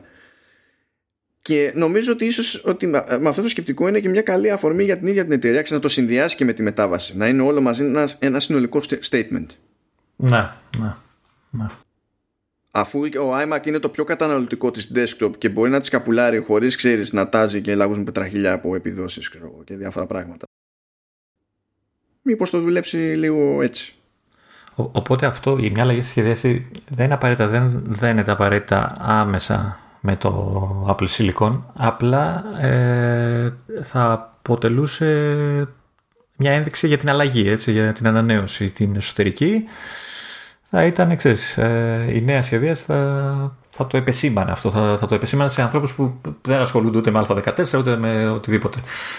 Ναι, γιατί μπορείς και εσύ σαν εταιρεία να γυρίσεις και να πεις ότι κοίταξε να δεις. Επειδή γυρνάω σε αυτούς τους επεξεργαστές, έχω πλέον άλλη ευελιξία στο σχεδιασμό, οπότε να. Οπότε φτάνεις σαν εταιρεία, μπορείς, ενώ θα έχεις να του παρουσιάσεις ένα καινούργιο μοντέλο με ένα καινούργιο σχέδιο και στο μάτι του αυτό θα ξεχωρίσει, το καινούργιο σχέδιο θα του μείνει. Το ίδιο το σχέδιο είναι αφορμή να του μιλήσεις για την υπόλοιπη αλλαγή. Και τούμπαλι, βέβαια. Τώρα φοβάμαι ότι επιστρέφουμε σε αυτά που λέγαμε και την προηγούμενη φορά, αλλά μήπως χρειάζεται να κάνει κάνα μαγικό και για τα Windows που τα παρατάει. Ξέρω ότι είναι δύσκολο κτλ, αλλά μήπως αλλάξει. Για σένα, και εκεί θα τα αφήσουμε βασικά. Για σένα συμπεριέλαβα ένα ενδιαφέρον link που πέτυχα. Γιατί θυμάσαι που λέγαμε ότι minimum πρέπει να κάνει κάτι και η Microsoft σε αυτή την περίπτωση, γενικότερα. Να. Λοιπόν, προέκυψε ένα σενάριο ότι, που θέλει τη Microsoft να δίνει πόνο με μια προσπάθεια που λέγεται Veil. Και υποτίθεται ότι είναι μια νέα προσέγγιση για το virtualization με στόχο, μάλλον όχι, δεν θα προχωρήσει, συγγνώμη, μπέρδεψα τις τεχνολογίες. Δεν θα προχωρήσει με ένα πρόγραμμα που λέγονταν Veil, που και καλά θα ήταν ένας τρόπος να βάλει εφαρμογές Win32 μέσα σε ένα container για να μπορούν να τρέξουν σε Windows 10X, τα οποία Windows 10X υποτίθεται ότι είναι τα Windows on ARM και όχι τα Windows που πηγαίνουν στο Surface Pro X. Μπράβο Microsoft, τα έχουμε πει αυτά χιλιάδες φορές. Σκέφτεται, υποτίθεται, αντί να καταλήγει να τρέχει με κάποιο τρόπο, με κάποια πατέντα, η εξ αρχής μη συμβατή εφαρμογή σε ένα άλλο μια άλλη εκδοχή του λειτουργικού που δεν είναι σχεδιασμένη για να την τρέχει, να στριμάρει εφαρμογές Win32 από το cloud. Στην περίπτωση που το κάνει αυτό η ίδια η Microsoft, ακόμα και για δικά της συστήματα, τότε νομίζω οι ισορροπίες στο όλο αυτό το debate αλλάζουν. Θα με αφήσεις να κρατήσω μια πισίνη, γιατί cloud επιδόσεις, ταχύτητα σε Windows, και δεν ξέρω πόσο καλά θα παίξει όλο αυτό το πράγμα. Η επίδοση στο τρέξιμο της εφαρμογής στο cloud, η επίδοση ίδια, έτσι, θα είναι καλύτερη, γιατί η εφαρμογή θα τρέχει σε native hardware στο cloud. Ναι, αλλά το στριμάρισμα, αυτό που θα έρχεται στον τελικό χρήστη είναι το θέμα. Θα είναι σαν remote desktop, γιατί είναι χαλιά. Θα είναι σαν remote desktop, φαντάζομαι, αλλά ταυτόχρονα όσο πάει ο καιρός η φάση με τα δίκτυα βελτιώνεται, και το λέω τώρα αυτό και με μια ελαφριά πίστη, μην φανταστείς ότι. Δηλαδή δεν προσπαθώ να σε πείσω, κάνω να αισθανθείς σιγουριά, γιατί ούτε εγώ αισθάνομαι σίγουρος. Πιστεύω ότι έχουμε δρόμο ακόμα, έτσι, για να είμαστε ακριβώς εκεί που πρέπει, στο sweet spot. Αλλά επειδή όταν πρόσφατα δοκίμαζα το Assassin's Creed Valhalla, δοκίμαζα με streaming, και εκεί μιλάμε για game, που είναι χειρότερη φάση. Δηλαδή έχεις να φοβάσαι πολύ περισσότερο σε σχέση με το κάνω κουμάντο με μια εφαρμογή. Και δεν έφτιασα αίμα, που το Assassin's έχει και μια ιδιαιτερότητα ότι είναι λάγκη, ξέρω εγώ, στο χειρισμό του, έτσι κι αλλιώς. Να. Οπότε ξέρεις, είναι άλλα τα περιθώρια.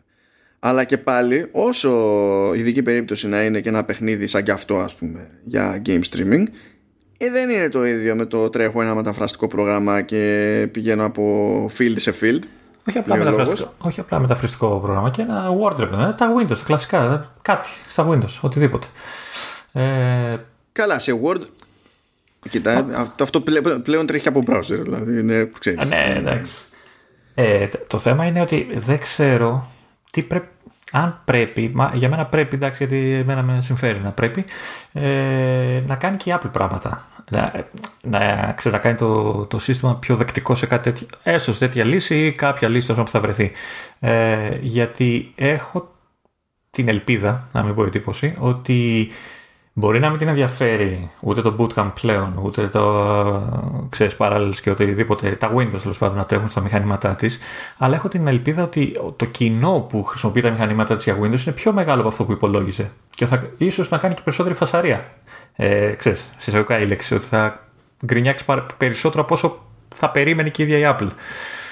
Γιατί... Είναι χοντρή δουλειά όμως αυτή. Δηλαδή δεν μπορώ να θεωρήσω υποχρέωση της Apple να κάνει ακόμη μεγαλύτερη, ακόμη περισσότερη μανούρα για το emulation, ώστε να κάνει emulate και τελείως άλλη αρχιτεκτονική σε hardware, όχι απλά σε software, για χάρη ξένου λειτουργικού.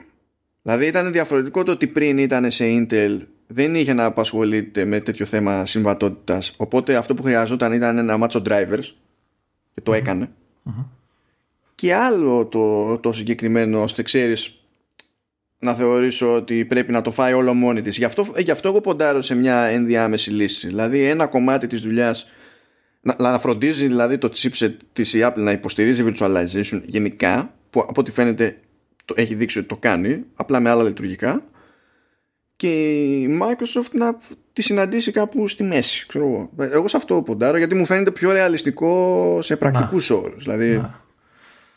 Τέλος πάντων, εντάξει, σου λέω, επειδή τα έχουμε ξαναπεί, δεν χρειάζεται να εντρυφήσουμε περισσότερο. Ναι. Είναι ένα ζήτημα που με καίει, και είναι λογικό, γιατί αυτή τη στιγμή, αυτό που σου είχα πει και την άλλη φορά, ότι μένω εκτός στο κομμάτι, ας πούμε, αυτό. Δηλαδή, αν δεν αλλάξει κάτι, δεν βρεθεί κάποια λύση, όποια λύση και να είναι αυτή, δεν θα υπάρχει δυνατότητα να ακολουθήσω τις εξελίξεις, ας το πούμε έτσι, στην Apple. Αν και να σου πω την αλήθεια, νομίζω ότι διάφορες εταιρείες που μπορούν να μεταφέρουν το.